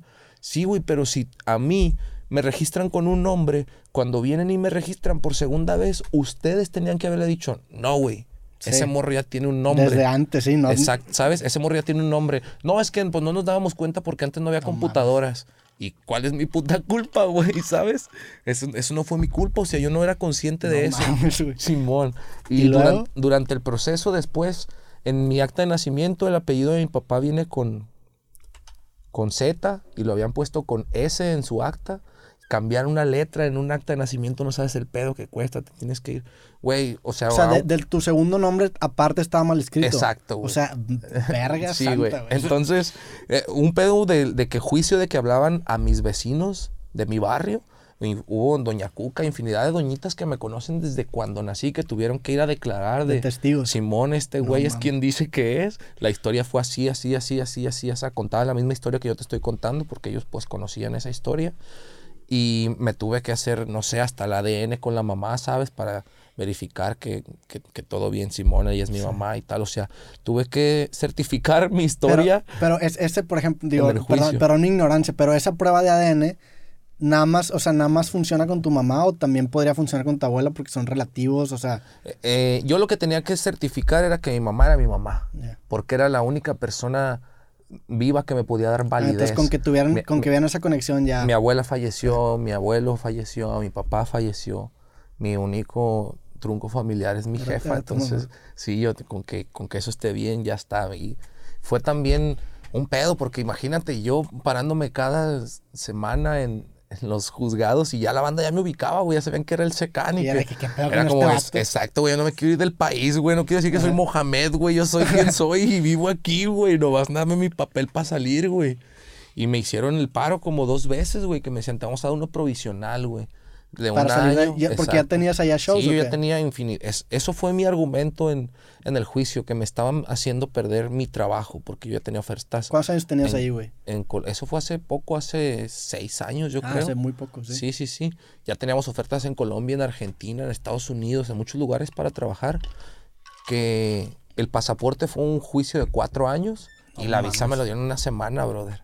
O sea, la visa, yo ya, ya tenía Sí. todos los argumentos para decir, yo ah, me dedico a esto y tengo que ir a trabajar. O sea, el, el problema era el pasaporte más que la visa. Machín, y el pasaporte no debe ser el problema, Sí, güey. a la madre, güey. ¿Qué, qué historia tan cabrón. Sí, no me imaginaba que fuera eso la razón, güey, por la... Sí, esa fue, tenía dos, dos nombres, ¿no? Y chido que de- ya de grande es un pedo, güey, tener dos, dos identidades, es un delito y su puta madre, me hubiera ido al bote y todo el rollo. Me imagino, güey. Y luego aparte, o sea, me imagino también me pongo del lado de la, de la morra de la aduana de que ve este pedo y dice, no mames, este es un impostor, güey. Sea, imagínate que a la madre, ¿dónde está Luis Enrique, güey? O sea, Sí, te culeas, yo me culeé, ¿qué pedo? ¿Qué le hiciste a Luis Enrique, güey, O cómo le digo, ¿no? O cómo le digo a este vato que, no sé, yo me imagino que la morra pensaba que yo era adoptado o que, ¿sabes? No sé, en su cabeza han de haber pasado un chingo de cosas de, verga, este güey aquí está con dos nombres, güey. ¿Cómo le hacemos? Qué cabrón, güey. Sí, no güey, mames, qué cabrón la historia, güey. Oye, ¿y cómo, digo, regresando un poco al tema de tu carrera, güey, y, y, y el ya tener tantos años, güey, este, ¿cómo, cómo, cómo le has hecho a lo largo de los años para mantenerte siempre vigente, güey? O sea, para siempre estar presente, güey, para no desaparecer, porque hay unos raperos que pues empiezan muy cabrón y después con los años se acaban como, como disminuyendo, güey. Tú ahorita estás en un, en un momento bien cabrón, güey. O sea, eres Gracias. de los exponentes más grandes del rap mexicano, güey.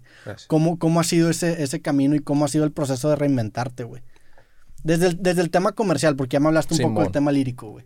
Eh, creo que tienes que estar siempre pendiente de lo que vale, es como, es como mi trabajo el, el rap, ¿no? Incluso hay cosas que yo sigo sigo pensando que deberían ser así. En- antes había muchas diferencias entre colegas del rap que incluso yo, yo ahora estoy trabajando, ¿no? Antes o no nos hablábamos o, o había diferencias ahí que, sabes, cada quien decidía como tirar por su lado. Sí. Yo hago mis conciertos, él hace sus conciertos, cada quien estamos bien, ya está. Pero al menos yo, yo pienso que para que cualquier empresa, imagínate tú que trabajas en una Mac Store, ¿no?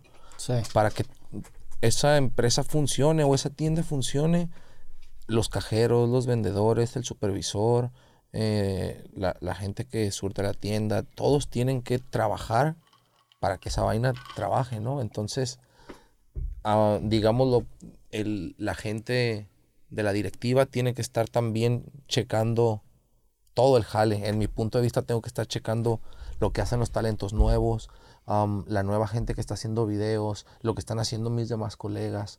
Todo eso lo tengo pendiente porque yo lo veo como que somos una empresa todos. ¿Qué, qué tan grande es tu equipo, güey? Guau, es muy grande, brother. Tengo. um, hay gente que le puede llamar equipo al, al- a tu cercano de personas. tu cuadro chico. Exacto. Pero, por ejemplo, yo ahorita vengo a, a Monterrey con mi carnal Pío desde Guanato, ¿sabes? No, no necesito venir aquí con mi manager y mi road manager y mi productor, ni, ¿sabes? Eh, Tengo mi- tres productores, tengo un par de DJs, no es Sí. que solo te- tengo tres DJs. Es- está DJ Maxo, está DJ 420 que va a mis shows, DJ Maxo que está en las producciones, está Swift que va en todos los shows de Estados Unidos. Es muy grande mi, mi equipo de colaboradores.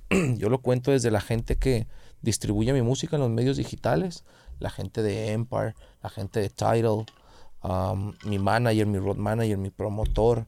Toda la, es, es un equipo de, yo no sé, 30 personas, 40 personas que hacen que solo mi puta cara y el Sí. nombre de Secan caminen, pero hay toda una estructura debajo que desde mi diseñador, brother, que a veces ni siquiera duerme, en, güey, tenme este a cover listo para mañana, güey, ¿sabes? O el vato que me hace los videos. Eso, eso te, te ayuda y el, el hecho de estar consciente de qué están haciendo los demás te ayuda a mantenerte fresco, ¿no? Porque vienen olas de música como lo hizo el reggaetón, como lo está haciendo el trap, o lo hizo, ¿no? Quizá esa ola también ya está pasando, pero te tienes que adaptar a los talentos que esa ola traiga, a la Claro. manera de, de- a la cultura que esa ola te traiga, te tienes que, que adaptar para trascender. Obvio sin, sin que tu esencia se pierda, ¿no? Porque, ¿qué, qué sería el chiste entonces? ¿De, de qué se trata el, el hecho de hacer una carrera musical así? Y creo que me ha funcionado también el ser tan versátil a la hora de hacer música, ¿no? Por ejemplo, durante la pandemia no he hecho nada que tenga que ver con la escena de rap mexicano, brother. O sea, he hecho música, he hecho discos, he hecho colaboraciones, sí. Pero digamos, lo que me sacó de mi casa fueron un par de presentaciones con el Tri en conciertos virtuales. Mis primeros shows van a ser unos autoshows con la Sonora Dinamita. Um, Órale, la, la- la producción de un, dis- de un video, casi película que hice para una canción de mariachi que viene en mi nuevo disco. O sea, el, el rap no, ha- no fue... ¿Esa ya la sacaste o no? La de mariachi. Ajá. No, sale el 2 de noviembre. Ah. ¡Guau! La tiré al medio. Sí, sí, pa, no. pa, pa. Como que 2 este, este- este pedo sale creo que después. Arre. No hay pedo. 2, 2 de noviembre sale el, el disco y creo que la versatilidad fue la que me ayudó. eh, eh, trabajé con Grupo Firme, un video, buah, eh, en medio de la pandemia, bro, de grabar un video en mi barrio, porque fue- hicimos la canción y ellos me dicen, yo quiero que el video tenga la esencia del secán, güey. Sí. Y para mí fue pues como que vamos a la cancha, güey.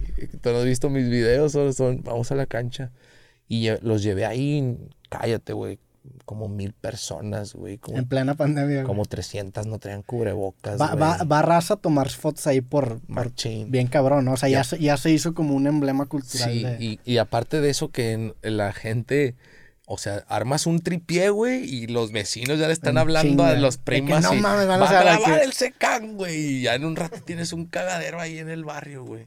Qué Entonces. Digo, se va a sentir bien chingón, ¿no? Sí, machín, machín, pero imagínate en ese, en ese punto, bro, en el que, güey, tengo una producción aquí de, no sé, medio millón de pesos, güey, del pinche video, trajeron las modelos, los caballos, los lowriders, y todos siguiendo las medidas, todos tomándose la temperatura, todos con cubrebocas, y de repente viene gente que se- toda la familia sin cubrebocas a pedirte una foto y es como que señora, Toda- toda la- ¿verdad? sí. Y, y si no, tú eres el culero, Sí, güey. es el pedo, si no, tú eres el mamón, el, sí. el mamón, güey. Y aún así tratamos de, de tener todo el control.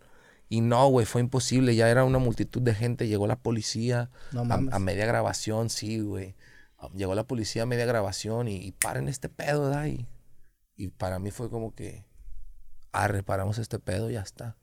Y des- lo- la policía como que quiso, ¿sabes? Como que, ay, no te creas, este, ¿cómo nos, eh, cómo nos arreglamos madres, güey? Mete a toda Sí. esta gente a su casa, güey, yo ya me voy. Se acabó mi video, güey. Toda la gente de producción, todos se quedaron como diciendo, no mames, güey, aquí está, aquí está Grupo Firme, güey, ¿qué les, o sea, les ¿qué decimos, hace- güey? Exacto, güey, ¿qué hacemos, verdad? Y yo hablé con estos carnales y que, pues, ¿qué onda, güey? No, güey, ni, ni modo que se, se- se- el proyecto se tire, ¿no? Que hay que hacer porque, lo dije, a lo mejor suena bien fácil, un video en mi barrio, pero es, pintaron nuevos murales, Sí. pin- o sea, o sea, se jaló toda una producción y se cayó, entonces... Pero no se fuimos- grabó, no se terminó de grabar el video. fuimos a una casa, sí. Ah, ok. Metemos ahí los lowriders. El video se terminó, es un, es un videazo. Cuando lo, lo vean se van a dar cuenta. Pero el punto era que por grupo firme yo salí de, de mi casa a grabar el video.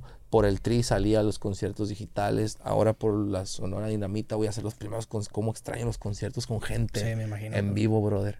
Entonces, no ha sido el, el rap o la escena de rap la que me ha sacado. Me, Simón, he trabajado colaboraciones bien importantes durante la pandemia, he sacado canciones bien importantes durante la pandemia, pero eso lo, lo seguimos haciendo comúnmente, ¿no? Es lo que, digamos, la- las vertientes musicales que me ayudaron a salir de la pandemia ha sido otras que no es el rap. Inclusive estoy yendo cada semana a, a Televisa a grabar para el programa este que te digo y no es algo que tenga que ver con mi escena de rap, Claro. ¿no? Con mi movimiento de rap.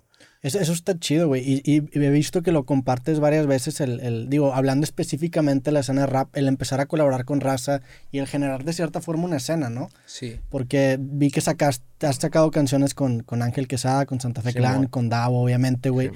Y como que están creando esta nueva escena que se me hace algo bien chingón, porque, el- y, y lo digo, o sea, el, el lema de este podcast siempre ha sido, el- en una sociedad polarizada, conversar es un acto de rebeldía. O sea, en una Mm. sociedad en donde todos están divididos y todos peleados, el unirnos y el, el- entender que si un güey te es exitoso, no te lo quita a ti, güey, es una forma de rebelarte ante esta cultura pinche del cangrejismo, ¿no? Al chile sí, Que eso se me hace, digo, Es- al chile respeto mucho que estés haciendo eso, güey. Es banda.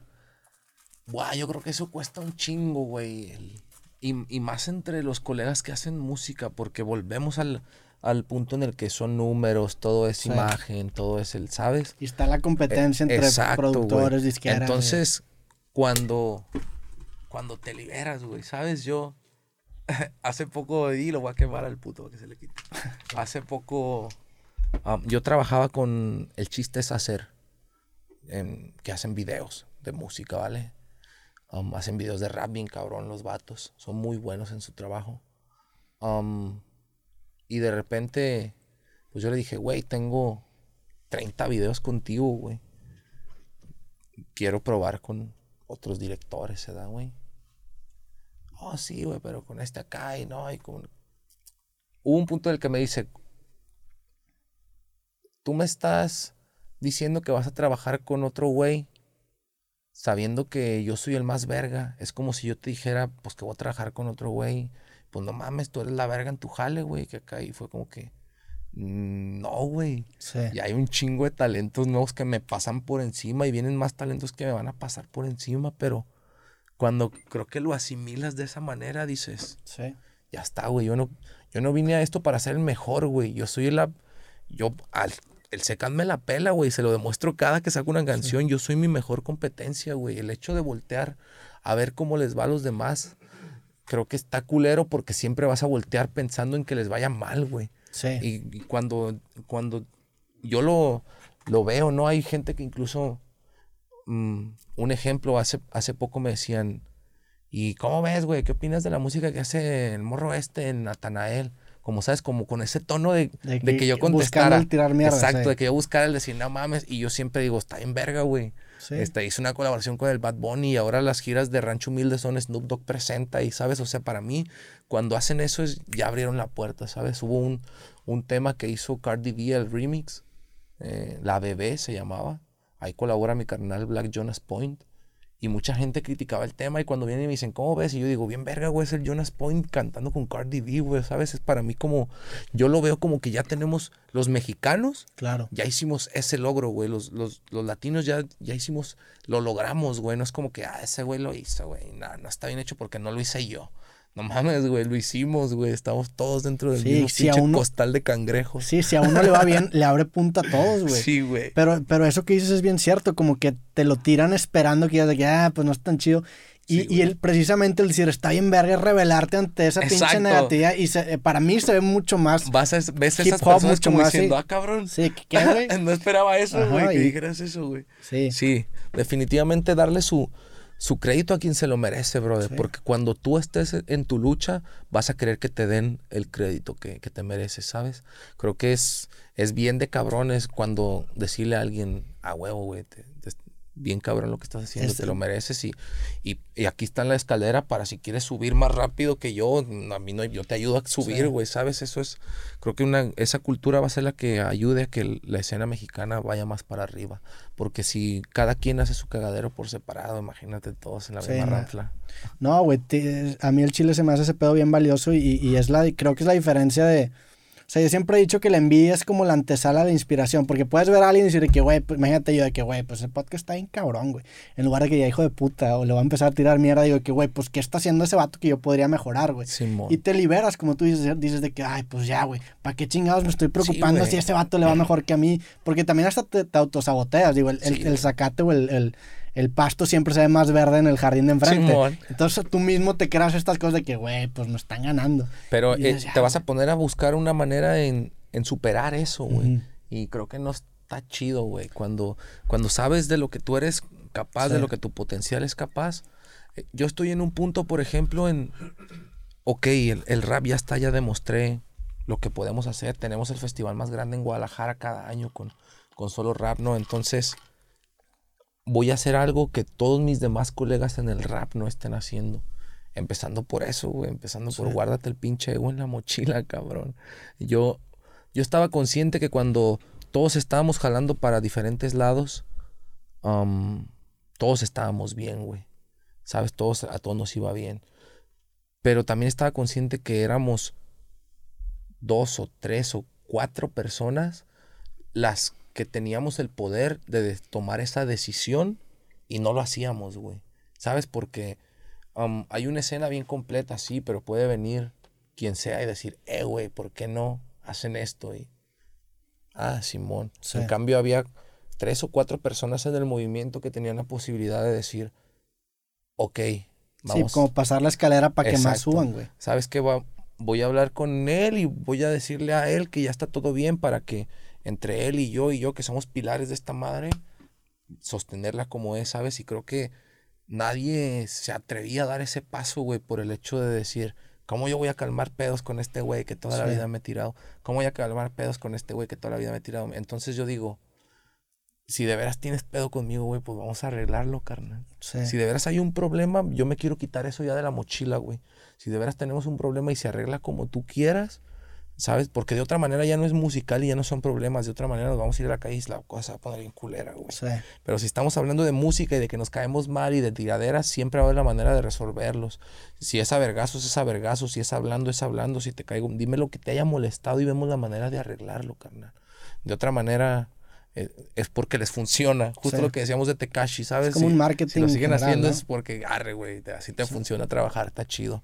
Pero creo que el, los eventos como el Urbano Fest, las colaboraciones que ahora hacen millones y millones de vistas gracias a que aparecen tres o cuatro nombres importantes, eso no hubiera sucedido sin, sin si no algunas personas hubiéramos dicho, ok, guarda el ego, güey.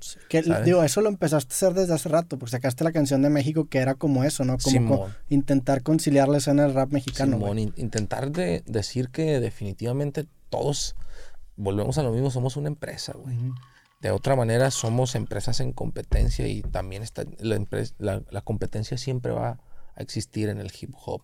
Eso es un, uno incluso de los condimentos que le ponemos, ¿no? La, el, ser competitivo.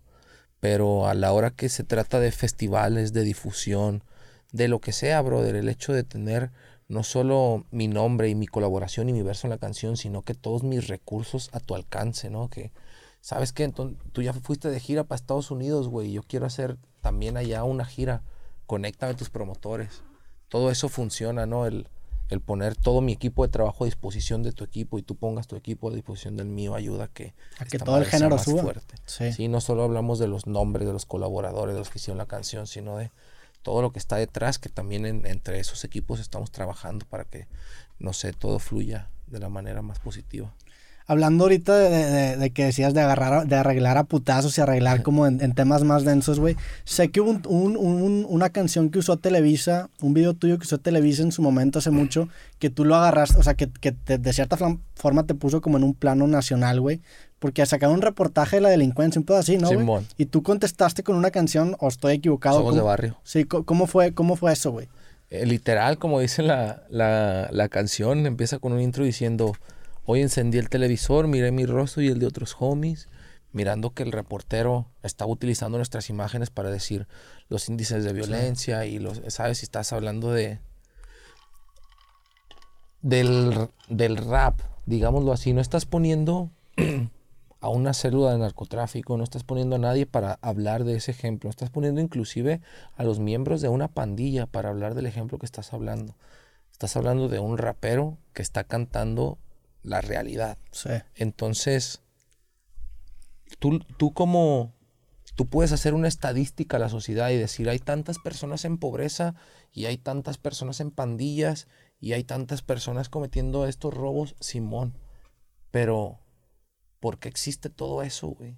¿De dónde viene todo eso? ¿Por qué esa cultura del robar? ¿Por qué esa cultura del querer ser narco, güey? En vez de querer ser doctor, en vez de querer ser abogado en vez de querer ser artista, güey. Los morros quieren, en los ranchos quieren ser perrones y quieren ser los chingones del, ¿sabes? Entonces, por, esa cultura está arraigada en nuestro país. Sí, es un problema mucho más profundo que una canción. Definitivamente. El hecho de que um, yo crezco en un barrio y todos los adultos usan tatuajes, ¿no? Y yo soy un morro que creció influenciado bajo eso me gustan los tatuajes y ya por el hecho de ser un tatuaje. Antes, hoy hemos evolucionado gracias, culturalmente, gracias a eso también, pero no te daban em, empleo, por ejemplo, en las empresas como Bimbo o, estas empresas. Digo, hasta la fecha sigue estando ese pedo, pero ya mucho menos que antes. Sí, entonces es bien fácil poder catalogar a alguien como como pandillero, como delincuente. Tampoco los estoy queriendo justificar, brother, pero no puedes hablar de algo que tú no has vivido, carnal. Sí. No puedes hab- hablarme y decirme a mí y, y ponerme en una estadística de, gente peligrosa, de peligrosidad, porque no, no sabes lo que yo he pasado para que mi vida sea así, güey. Yo nací, como muchos, nacimos en una familia humilde, en un barrio de gente obrera, que te apuesto que más de la mitad de ahí quisieran ir a la universidad, pero o no tienen para qué, con, con qué pagarla, o, ¿sabes? Pero tienen las ganas de hacer las cosas, güey. Yo, si me hubieras puesto, a- yo tuve cuatro trabajos, te lo dije, cuatro trabajos Sí. en, en una semana, pero lo que más me dejaba era vender marihuana, güey. No era... Sí, pero no era porque lo es- escogiste, era porque exacto. estabas... No quiero decir no era mi culpa porque era mi culpa, güey, pero es dos Pero, más pues, dos, cuatro, carnal. Sí, pero pues también ahí en ese caso a ti te falló la sociedad en, en el, en el hecho de que si la marihuana vender es lo que más te deja, pues estás hablando de un No pedo mames. estructural de la sociedad, Es- güey. estoy, estoy en el punto en el que nace mi morro, hay que pagar renta, hay que, ¿sabes? Y, Sí, claro, güey. y cuatro trabajos de, de seis horas no me rinden, güey. En cambio, agarraba un medio kilo de marihuana, la enlataba y ¡buah! se iba de volada. Y, y yo, ¿qué es esto, carnal? Sí. ¿Sabes? Entonces, lamentablemente, hasta la fecha, te siguen pagando más de halcón, tres mil pesos, párate aquí con un radio, que en un trabajo ah, de obrero donde trabajes todo el día. Esa es lamentablemente la, la sociedad en la que vivimos. Entonces, yo venía de ahí, yo estoy cantando eso. No, no me puedes, tú que naciste en cuna de oro, no me puedes decir, o, o yo no te puedo decir lo que es ir a un colegio, no te puedo decir lo que es tener mi carro a los 17 años, ni ropa que me la compre mi mamá, ni tres, ten- tres pares de zapatos, güey. Yo no, yo no conocía de eso, yo conocía de todo lo demás, carnal. Es, es otra parte de la sociedad, no es, nos, nos, son la, no son la gente de barrio, de ahí nació esa, Claro. esa ideología. La, la gente del barrio que se levanta a las 5 de la mañana a hacer el pan para que tú te la chingues. Los repartidores de leche y de agua que se levantan temprano para llenar el camión y llevarla a todas las casas para que tú te la chingues. Esa también es la gente del barrio, güey. Sí, claro, Y es- esa también es una parte de la sociedad. No lo quieras poner en un número como una estadística. Es parte de tu país. Sí, y, se- y digo, me imagino que te debió haber dado mucho coraje eso, güey. A huevo. Pues obviamente, güey, o sea, si simplifican y reducen todo nada más a lo malo de lo que podría pasar, güey, y te encasillan en algo que dices de que, güey, pues entiende mis circunstancias. Probablemente si tú estuvieras vi- viviendo lo mismo que yo harías exactamente lo mismo. Imagínate que, el reportaje hubiera sido, ah, es- conocimos la historia de José Luis Maldonado, que es un padre de familia que tiene cuatro trabajos en un día y, ¿sabes? Es como Sí. que, a huevo, pero no, agarraste lo, lo único, güey, es como los reporteros amarillistas que Claro, en, la, en la entrevista se te va la línea de que no, y pues es que sí, pero a veces yo creo que el presidente está bien pendejo y, Y te- eh, Dice ese can que el presidente está bien, ¿sabes? Es- no mames, güey, está resaltando una pequeña cosa de todo lo bueno que hay. Sí. Y eso, digo, por eso creo que es tan importante el platicar, güey. O sea, el, el conversar, porque este, este ejercicio te hace entender de que, güey, la neta, porque ahorita vivimos, y siempre me madrean porque digo esta palabra, pero siempre digo la palabra dicotomía. O sea, o eres de ellos o eres de nosotros. Está siempre esta güey. sociedad polarizada. Entonces, el conversar precisamente te hace entender de que, güey, la neta no somos tan diferentes. Es más, somos bien parecidos, güey. Nada más que a ti te tocó vivir así y a mí me tocó vivir así, güey. Pues realmente somos la misma pinche materia, nada más que con circunstancias diferentes, güey. ¿Cuánta gente que tú no conoces que no has tenido la oportunidad de hablar con él y le caes mal, güey? Claro, güey, que pinche güerito, babas un mamón. Pues, güey, chances hoy, güey, pero pues no tengo la culpa. Sea, tampoco es Tampoco que... te conozco, güey, no voy aventando besos Sí. por todo el mundo, La güey. neta, sí. ¿Sabes? Date la oportunidad y ya me, me dices que hay. Sí, sí, creo, creo muy cabrón que, que, que precisamente conversar ayuda a, a dividir eso. Y sacaste esta rola entonces después, Sí. y, y esa rola era parte de, de un disco tuyo, ¿no? Voy por el sueño de muchos, que, Que se fue, ahí fue, fue un putazo. un putazo, güey, Sí. sí. De hecho, eh, es una frase de esa canción de Somos de Barrio, la de Voy por el sueño de muchos, es, un- es una frase que salió de esa canción y fue un, un putazón. Creo que el- esa canción, el hecho de reflejar todo ese sentir, güey, no era el único Claro, güey. que, que se sentía en, en, en ese de que, no mames, al menos hab- hablando en Guadalajara, no mames, yo también soy de Oblatos, güey, yo también soy de... La, mi ciudad está bien curioso porque Guadalajara se divide como, al menos la, la zona centro, es como de la calzada para allá, eh, la calzada para allá está Zapopan y Lo Fresón, Sí. de la calzada para acá está Guanatos y Tonalá y Tlaquepaque y Lo Malandro y, ¿sabes? Sí. Y pues yo era de la calzada para acá, güey. y, yo hablaba por toda esta banda, Y te güey. sentías respaldado bien cabrón, sí. güey, de decir, güey, no mames, en, en estos lados está bien cabrón la delincuencia, sí, pero porque no tenemos... Y, eh, o sea, está cabrón porque lo que hiciste fue verbalizar un sentir colectivo con una pieza compartible. O sea, es una canción. Son, no sé, tres o cuatro minutos que la gente se puede compartir que expresa un, un se sentir colectivo, güey. cabrón, sea, sí. sí, metes el punch. Sí, identificaron bien cabrón y creo que eso lo hizo, eso llevar ese, esa canción y ese disco a, a esa altura, pero también um, la, la realidad que hablaba la canción, brother, no es, yo siempre lo he dicho, no es solo Secan, güey, Secan compone, ya está, pero el hecho de que tenga un público que, que toque esas fibras, que lo haga sentir lo mismo, es lo que lo tiene acá también y, y va a ser, a través del tiempo va a ser el- la misma esencia, a mí el, el sentir de la gente, güey, a veces mi manera de, mi trabajo me cambió mi estilo de vida 100%, Sí. carnal, pero si preguntas, a mí me gusta estar en el barrio fumándome un gallo, me gusta, me mudé del barrio, pero yo estoy en el barrio cada que puedo, estoy comiéndome los lonches de la tiendita de a media cuadra, güey, estoy con mi gente del barrio, carnal, es, es la esencia y eso me ayuda a tener esa conexión con esas personas que, que me gusta mantenerla, aunque ya no viva en el barrio, aunque, sabes, aunque no me la pase de viaje inclusive, aunque ya no vaya para mi ciudad, el, el tener esa conexión me hace sentir todavía conectado con el, el terreno. Sí, güey, también siento, y digo, es un cumplido que te va a dar, pues siento que te expresas muy bien, entonces se ve, lo, se ve lo auténtico, o sea, eh, porque en este tipo de formatos te das cuenta, porque alguien puede tener una canción, pero pues si no das como, o sea, si no das a entender cómo es en realidad, pues a lo mejor es un personaje o a lo Sí, mejor no. Pero el platicar con, contigo al chile es, o sea, Chido, carnal. da, da, me da mucho más fondo a todas las canciones que tienes. cabrón. Definitivamente esa siempre ha sido la idea, inclusive en los temas sociopolíticos, ¿no? Cuando si me voy a hablar y poner a hablar en contra de una ley que impuso el, el presidente o que están a- por aprobar en la Cámara, tengo que conocer, güey, Sí. ¿sabes? Tengo, para decir ese punchline de Jorge Ramos y Peña Nieto, Tienes tengo que, que saber conseguir la historia detrás para que el día que me sienten y me digan, ¿cómo fue el rollo?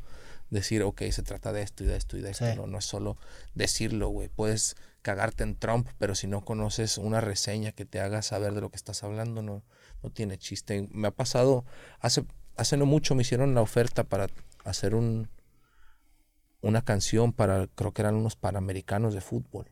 Ok. Y, Unos Juegos Panamericanos. Ajá, y, y yo, de- yo les dije, bro, yo te puedo conseguir a otro colega que, que haga esa canción, porque tú quieres una canción de rap, sí, pero yo de fútbol no sé, le voy al Atlas, güey. ¿Qué me estás contando? Yo de fútbol no sé nada, güey. ¿Sabes? Es, es, es como que tienes que conocer del tema, brother. Pues está chido, a mí, o sea, está chido irle al Atlas, porque, eh, eh, digo, está culero porque hace un chido que no quedan campeones, pero está chido porque es el romanticismo del, No del no pinche sabes, underdog, güey, ¿no? No sabes, es ¿No como la afición de los Raiders, güey. Sí, Es lo más fiel, güey, que existe. La, la barra del Atlas es de lo más... Tantos años, carnal, sin darnos un campeón. ¿Sabes, sabes? ¿Sabes que influye mucho que tuvimos épocas doradas en el equipo, güey? Últimamente, los últimos 20 años nos ha ido bien para el perro, Sí. güey. Pero creo que el- volvemos a lo mismo que decíamos de la música, era la influencia. Y yo cuando estaba morro, era la época de Daniel Osorno, de Rubén Cabuto. Era un Atlas que no mames, güey. Sí. Sacamos a Rafa Márquez y infinidad de gente a jugar para afuera, entonces... Miguel Cepeda también Sí, está bueno, por eso le iba al pinche Atlas, güey. Ahorita Era porque nomás tenía esta limpiada. Sí le voy, pero... Oye, ¿y qué, qué te motiva, güey? ¿Eres religioso? ¿Qué, qué, o sea, ¿qué es lo que, en dónde encuentras valor en tu vida, güey? Yo creo que todos tenemos que tener fe, güey. Esa es la palabra. Sí. ¿no? Así creas en una papa, pero... Así creas en tu familia, en lo que sea, en un tomate, en lo que sea, pero tener fe, güey. Sí. Creo que, eh, no sé, hace poco escribí un, un ejercicio, se llamaba Los ojos que te ven.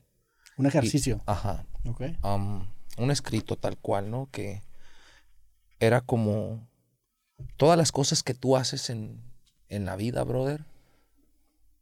Cuando te va mal, le pides a alguien, ¿no? Hazme el paro, ¿no? Cuando te va bien, le agradeces, ¿no? Cuando quieres que...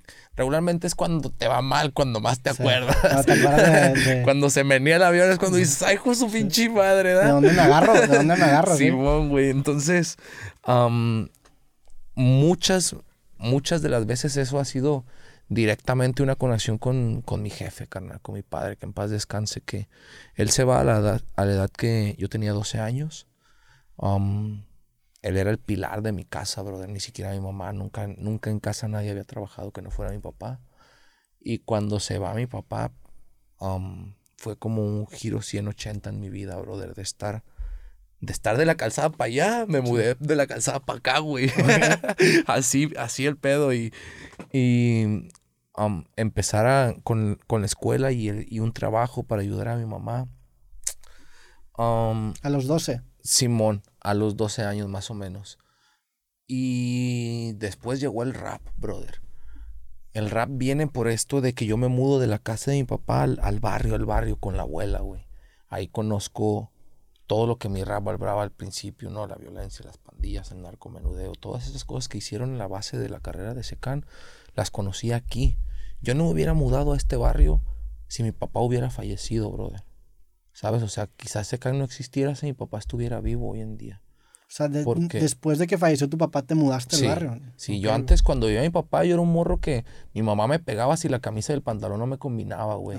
Si yo no me peinaba derechito, me chingaban. Si tenía bicicleta y, yo salgo aquí a la puerta de la casa que te pases de aquí a la esquina y yo te cuido y, y saca buenas calificaciones en la escuela y tal. Esto a los 12 años se acaba y yo me voy para el barrio, güey. Y, era como, tenía la, güey, te lo juro, yo, yo abría la puerta sin que hiciera ruido para salirme a la calle porque enfrente estaba la cancha. Y en la cancha estaban todos mis compas, güey. Pero mi jefa no quería que yo me juntara en la cancha porque pues ahí estaba la fumadera y estaba, ¿sabes? Sí. Yo encontraba siempre la manera te, ¿Te aceptaron bien desde el principio? De salir, sí. Porque siempre, pues, para empezar, mis tíos eran ya un pinche dolor de muelas en el eh. barrio, los hijos de la verga.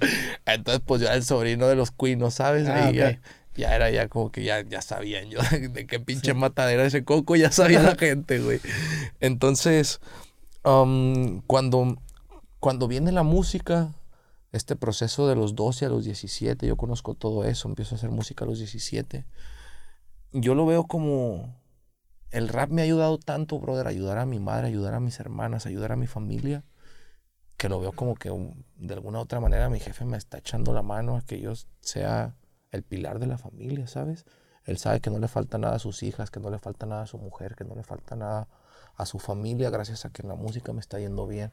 Yo antes de subirme al escenario le digo, échame la mano, viejo, a la abuela, échame la mano, al chido también, échame la mano, pero creo que crecí bajo la religión católica. Yo era, te digo, era un nene que hice mi, mi primera comunión, iba a la doctrina, tenía buenas calificaciones en, en la doctrina, me llamaban de la iglesia para que fuera cada domingo a leer la carta según San Lucas, según San Mateo, según San la Madre. pero al paso también fui conociendo cosas que, de la religión que no, que no, me, que no me gustaban, güey. Pero definitivamente yo creo que todos tenemos claro que hay una fuerza por encima, aunque le quieras llamar como le quieras, pero que está ahí, brother. Claro. A lo cual amarrarte, a lo cual tener fe, porque sin eso eres, no eres nada, carnal. Sin una energía que te digan, todos tenemos, incluso el más solitario, carnal. Incluso el vato que esté en su celda, en su prisión, tiene que tener algo a quien decir. Porque si no estás solo, güey. Y esa sensación de estar solo en, un, en el mundo ha de estar bien culera, güey. Sí, Dios, si no tienes una fe en lo que sea, te metes un tiro, güey. Tienes que tener una fe en algo. Hay un libro que se llama El hombre en busca de sentido, de Víctor Frank. Lo he escuchado el título. Y, habla de, de, eso, de, habla de los campos de concentración y cómo incluso en esos momentos la fe es lo que te saca adelante. el creer que lo mejor está por venir o que algo bueno está por venir. Mato, hasta los güeyes kamikazes que se estrellan en un avión lo hacen por, la, por su fe, por su devoción, güey. El, el decir, ¿sabes? yo de aquí paso a otro plano, ya está, yo de aquí. Me vendieron el sueño del, paraíso, lo que sea, pero tiene que haber, tiene que haber fe definitivamente. Y creo que eh, mis familias, que ya no está, mi tío, mi abuela, mi jefe, son parte de, mi, de mi fe, ¿no? Y, este ejercicio que yo te decía era, yo tenía la plática con un compa de mi barrio, que él estaba muy agüitado, pero acababa de fallecer un conocido en común y él decía, güey, es que, ¿cómo se va gente que, es buena gente? Siempre se muere la gente que es buena gente, güey, ¿sabes? Y yo que me la paso de fiesta, yo que me he drogado tanto, yo que he hecho tanto desvergue y, y pues se siente bien culero que mi compita que no ha hecho nada se está muriendo de cáncer diciéndome, güey, yo ya, ya me quiero morir, güey, ¿sabes? Y es como, dice, yo soy buena persona, güey, yo, yo brother, yo sé que son, es de esa gente, somos de esa gente que me puedo quitar los tenis y dárselo a alguien que no los tenga, me puedo sacar la comida de la boca y dársela. Y no necesito que alguien se dé cuenta, güey. ¿Sabes? Puedo ir. El vato va haciendo el bien, va. Yo traigo una bolsa de camisas en mi camioneta y cada que tengo la oportunidad de darle una camisa a alguien, me he quitado las chamarras para dársela a alguien más. Y no necesito decirle a nadie, brother, porque hay alguien que está viendo lo que estoy haciendo, carnal. Sí. ¿Sabes? tanto las cosas buenas como las malas. Pero incluso el, hecho de que te hagas sentir bien el ayudar a los demás habla de, de este elemento humano, güey. Porque, porque creo que si, si a lo mejor piensas de que, güey, pues voy a portarme bien porque hay un vato viéndome como que se vuelve un poco más sucio, ¿no? O sea, tú, tú mismo sabes, entonces tú mismo tienes esa humanidad presente, güey. Simón, pero también en cuando vas a hacer cosas culeras, güey. Sí. Cuando, no sé, cuando yo, ah, pues ahora que ya cae, me voy a comprar un puño de vicio para bloquearme yo solo también hay alguien que, ahí arriba que te está pues, guachando, güey.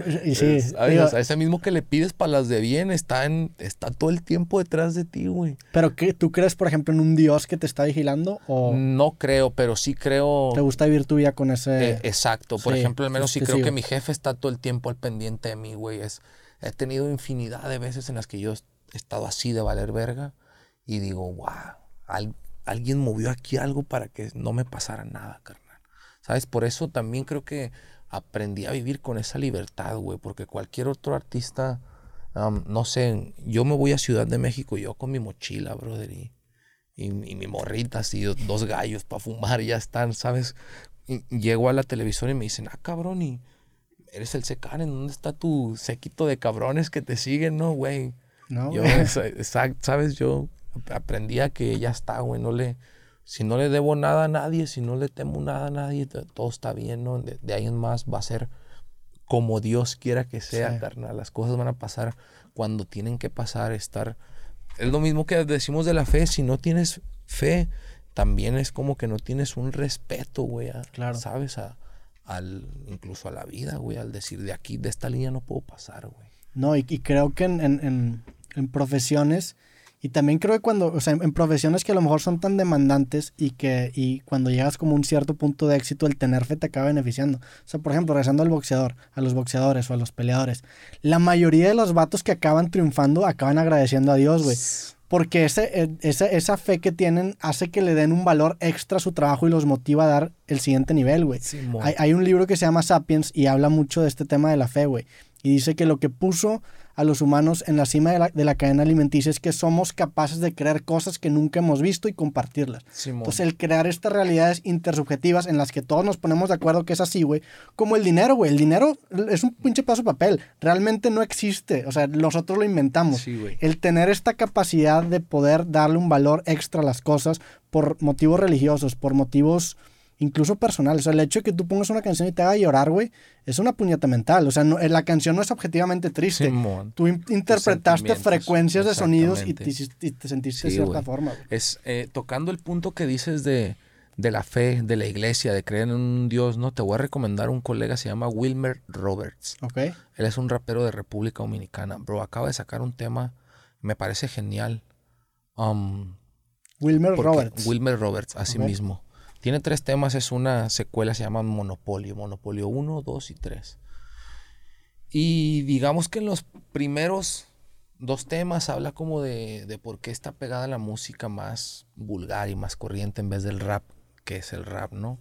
Pero en su último tema hace una referencia como que si Dios les estuviera contestando a él, ¿no? Y hay una línea, una parte donde dice, me río cuando estos artistas como Bad Bunny, como esta gente, me agradecen cuando ganan premios o les dan conciertos llenos, le agradecen a Dios, siendo que su música es la que incita a que el dinero, a que los excesos, a que, sabes, las morras y todas estas cosas que ellos les critican en su género, y es como que si Dios le estuviera diciendo, ¿y a mí por qué me agradeces de eso, güey? Sí. ¿Por qué me agradeces tus premios? ¿A mí por qué me agradeces que, te vaya bien si, tu música y tu contenido es el que secular es lo que va contrario a mi ideología, ¿no? Y entonces ¿A qué tendría que tener fe esa gente? Todos tenemos que tener fe, Claro. pero la iglesia al paso del tiempo se ha querido convertir como que en una dictadura y volvemos a, mismo, a lo mismo. Nadie te puede decir cómo vivir si no has crecido en sus guaraches, carnal. Eh, Exactamente. te dicen no matarás y si me quieren matar a mí, ¿qué? No robarás y si me estoy muriendo de hambre, ¿qué? Ay, ¿Sabes? Eso- Siempre, eso, eso que dices es bien cabrón porque sí, güey. Creo que es el llevar la empatía al siguiente nivel. O sea, a lo mejor tú dices, no robes, güey. Pero si te empiezo a escarbar lo suficientemente profundo, vas a acabar concluyendo que, ah, ok, chance sí robo, güey. Sí, güey. Si están, pues, si están poniendo... Si un güey me quiere matar a mí Pues y lo yo mato, tengo... ajá. Exacto, si me entiendes, esos instintos de supervivencia no debería ser que pecado. es- eso, nace, eso, eso nace desde Sócrates. Sócrates era el cagapalos más famoso de los filósofos y, y él, él practicaba lo que se llama la mayéutica. Y la mayéutica es eso, güey. Un vato te decía, no robarás. Y el vato, que güey, pero pues si se está muriendo de hambre mi hijo, claro que Ah, le voy a güey. robar una torta a este vato. Ah. O sea, ese en- encontrar. Y, y- y lo chido de este ejercicio es que te hace precisamente ponerte en los pies de las personas que acaban haciendo estos crímenes, güey. Porque dices de que, güey, pues seguramente el vato está en una situación culera Exacto. ¿Qué lo para haber ahí? hecho eso. Y aunque no esté, pues a lo mejor no tiene. sí, yo, yo creo bien, cabrón, que el, que el odio es el amor sin los datos suficientes. O sea, a lo mejor no, no tiene la información necesaria para entender por qué. O sea, es, es- digo, a lo mejor suena hasta prepotente decir eso, güey. Pero yo sí creo que todos somos lo mismo, pero en circunstancias diferentes diferentes. presentaciones. Ujú, Exacto, Sí, diferentes. Sí, definitivamente. Y eso que dices de que, pues sí, hasta los malos tienen. De hecho, hay una canción de Cancerbero que se llama Perdiendo la Fe, que dice que hasta lo- los malos rezan también. O sea, cada quien tiene las narrativas que se quiere construir y cada quien tiene fe en Ah, algo. Digo, el, el, el güey que gane una pelea de box y le agradece a Dios, pues el, el vato que perdió le va a decir a Dios, ¿qué pedo? O sea, también. Simón, exactamente. mundo tiene- Sí, güey. tienes Lo, como- bueno, lo bueno y lo malo. Incluso los ateos que creen que son ateos también se, se creen algo. El ate- ajá, creen que los. O sea, creen. Sí, el ateísmo. Sí, güey, eso es muy cierto. El ateísmo requiere fe también. Sí, güey. también. Yo creo que soy yo. Yo no creo en nada, entonces estás creyendo que ya está. Que no crees en nada. sí. Si no crees en nada, métete un tiro, güey. Sí, literal. Estás cabrón. Está buena, está buena. Ah, güey, güey. Y pues, ¿qué, qué sigue para ti, güey? Saques, saques el- o sacaste el disco ahorita que ya está saliendo este. Así mismo, um, seguramente va a dar mucho de qué hablar este disco. Es, es de todo menos rap, brother. Viene una canción de salsa, viene una canción de mariachi, viene una canción con grupo firme, una canción con la, con la Sonora Dinamita, perdón. Una canción con merenglás. Viene también pronto por ahí una canción con remix. Um, me puse a escarbar mi computadora. A lo largo de mi carrera he escrito temas para diferentes cantantes de música regional, de reggaetón, de bachata. No solamente escribo rap. Y estas canciones yo las tenía como maqueta en mi computadora. Ya temas que incluso he grabado hace cinco años, cosas así. Los estoy sacando en este disco, todos con diferentes sonidos. Viene una colaboración con el B de los aldeanos. Ese es el único rap, rap, rap, rap en el disco para que no sepan, para que sepan que no se me olvida. y nada, dándole la vuelta. am, el sencillo Allá en el cielo, que es de mariachi, el de Grupo Firme, que también es un chingadazo. Entonces, mm, pienso cerrar este año con ese disco. Ojalá la cosa pinte mejor para el 2021 para hacer la premiere de mi cortometraje. Y que es justo también otro disco. Tengo otro disco acústico ya terminado también. Empezar una gira en, en Estados Unidos. Loco porque esta madre acabe, güey. Sí. Loco porque te pinche. No, y me imagino que has de estar vuelto loco porque me clavé, o sea, me clavé en una entrevista que tenías del 2017 y ya estabas hablando del cortometraje, güey. O sea, me imagino que el haberlo presentado en el Festival de Cine fue para ti una pinche catarsis. Ya, yo dije, güey. ya, ya está aquí, güey. Y luego te lo cortan, hombre, vas a Sí, estar... güey. Y sabes que yo lo, lo he visto, yo creo que unas cinco veces, güey. Y lo, ya no lo quiero ver. Sí. Te lo juro que digo, no, bro, no me quiero cansar la vista porque es un, un proyecto muy, muy grande. Me pasa inclusive con canciones que yo de tanto escucharla en mi estudio digo, ah, esa canción ya está. Y cuando sale a la calle se vuelve un putazo. Y yo digo, no, para mí esa canción ya era vieja, güey. Porque ya la había escuchado hace el cortometraje. Yo Sí. tengo dos o tres años con él guardado y sé que es un chingadazo, bro, de que cuando la gente lo vea va a decir, wow, no es ni siquiera por tantas entrevistas que he dicho y que he hablado acerca de él, no es ni siquiera nada cercano a lo que, a lo que ves cuando te sientas y se te va de volada porque es escuchar un disco viendo una historia, o sea, Sí. ni te das cuenta, la, la historia está muy entretenida. Creo que me pasa con pocos videos que ves el video y está tan clavado el video que no escuchas lo que está diciendo la canción que después dices, a ver, regrésalo para, ponerle para- atención para a lo que está rapeando, güey. Eso me pasó con el cortometraje. La historia está tan cabrona que no le, pon- no le prestas atención a las canciones. Estoy loco por sacarlo. Temáticamente están relacionadas, obviamente, las canciones y el... y Sí, el- todos desde que inicia, am, digamos en los momentos de violencia, hay canciones que son más malandrotas, hay un momento de, de, de, ah, sabes, de canciones románticas, donde estás con la morrita, sale el, el protagonista con la morra y salen las canciones románticas. Eh, todas eh, tratamos de elegirle una buena, una buena posición. Todo es definitivamente con sentimiento también, se liga el sentimiento a la canción durante la historia. Tiene muchos, muchos puntos suspensivos en los que pasan situaciones muy especiales y a cada una le tuve que encajar una canción que llevara. Al final terminé haciendo la canción de Salsa, que es el soundtrack de todo este disco, cuenta toda la historia que contamos en el cortometraje, que es básicamente una autobiografía. Qué chingón, cabroneta. Este, pues mucha suerte. No me- ¿Cuál- El, el disco salió el 2 de noviembre. 2 de noviembre. Tenías ya rato sin sacar un disco completo. Eh, sí, eh, había sacado ya compilados con mi disquera, con Master Tracks, en los cuales yo soy el cómplice y, y hacemos las colaboraciones, pero un disco de, de Secan no hace, guau, yo creo que hace unos tres años. Sí, tenías, te, te aventaste la racha de sencillos bien cabrón Sí, con sí, putazos. Es que imagínate que ten- ahora mismo, te lo dije, tengo tres discos en mi estudio terminados. Y si estamos hablando de la época en que no se trabajan discos, tienes que sacar una canción por mes. Sí. Entonces, cuando tienes 60 canciones listas, mames. ¿qué haces, brother? Tienes ahí trabajo para un chingo de Sí. tiempo. Y, y te ves distribuyendo los otros, o sea, obviamente los del cortometraje, no, pues los demás discos, los, ¿te ves distribuyéndolos sencillo por sencillo o disco completo? Eh, creo que, por ejemplo, tengo un disco acústico que ese lo pienso grabar todo el formato como los está usando ahora, que con los músicos y todo en un foro. Está chingón eso, la Exacto, eso lo voy a hacer así, todo el disco acústico con los artistas invitados. Eh, está el cortometraje que viene todo el disco en un solo video. Y este disco es yo creo que el, el único que voy a sacar con diferentes colaboraciones y trabajarlos como sencillos, sí. Pero la mayoría del disco va a llevar video definitivamente. Entonces tengo que encontrar la manera de, de colocarlos. Chingón, cabrón. Pues neta, muchas gracias por darte la vuelta, güey. Chingo de suerte, un gustazo conocerte, cabrón. Igual, para Y- que sean. Güey, güey, estamos aquí para lo que sea y también te podemos seguir en redes sociales como Secan. A huevo, a huevo, te voy a 98. seguir para que no digas. Ya, huevo. ya había visto.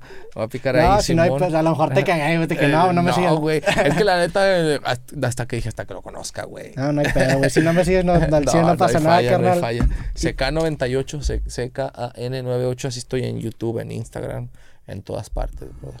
Ya está, carnal. Pues gracias por darte la vuelta. Ojalá que Hombre, Monterrey te trate chingón, güey. Güey, no me quiero ni ir. Bueno, de aquí ya estoy loco por irme para fumarme un gallo, pero no me quiero ir de Monterrey. Es que aquí, parece un pinche casino, todo está negro, no sabes ni qué hora Ya es, sé, güey. Neta, da, Sí. sales y de que ya está oscuro, ah, Ay, la cabrón. madre, es que no te das cuenta, cabrón. Qué perro. Pero bueno, a todos los que nos escucharon o vieron, muchísimas gracias por escuchar o ver este podcast creativo. Nos vemos en el próximo episodio. Que estén bien. Sobres. A huevo. Está bien perro, güey. Salió bien, verga, güey. Machín.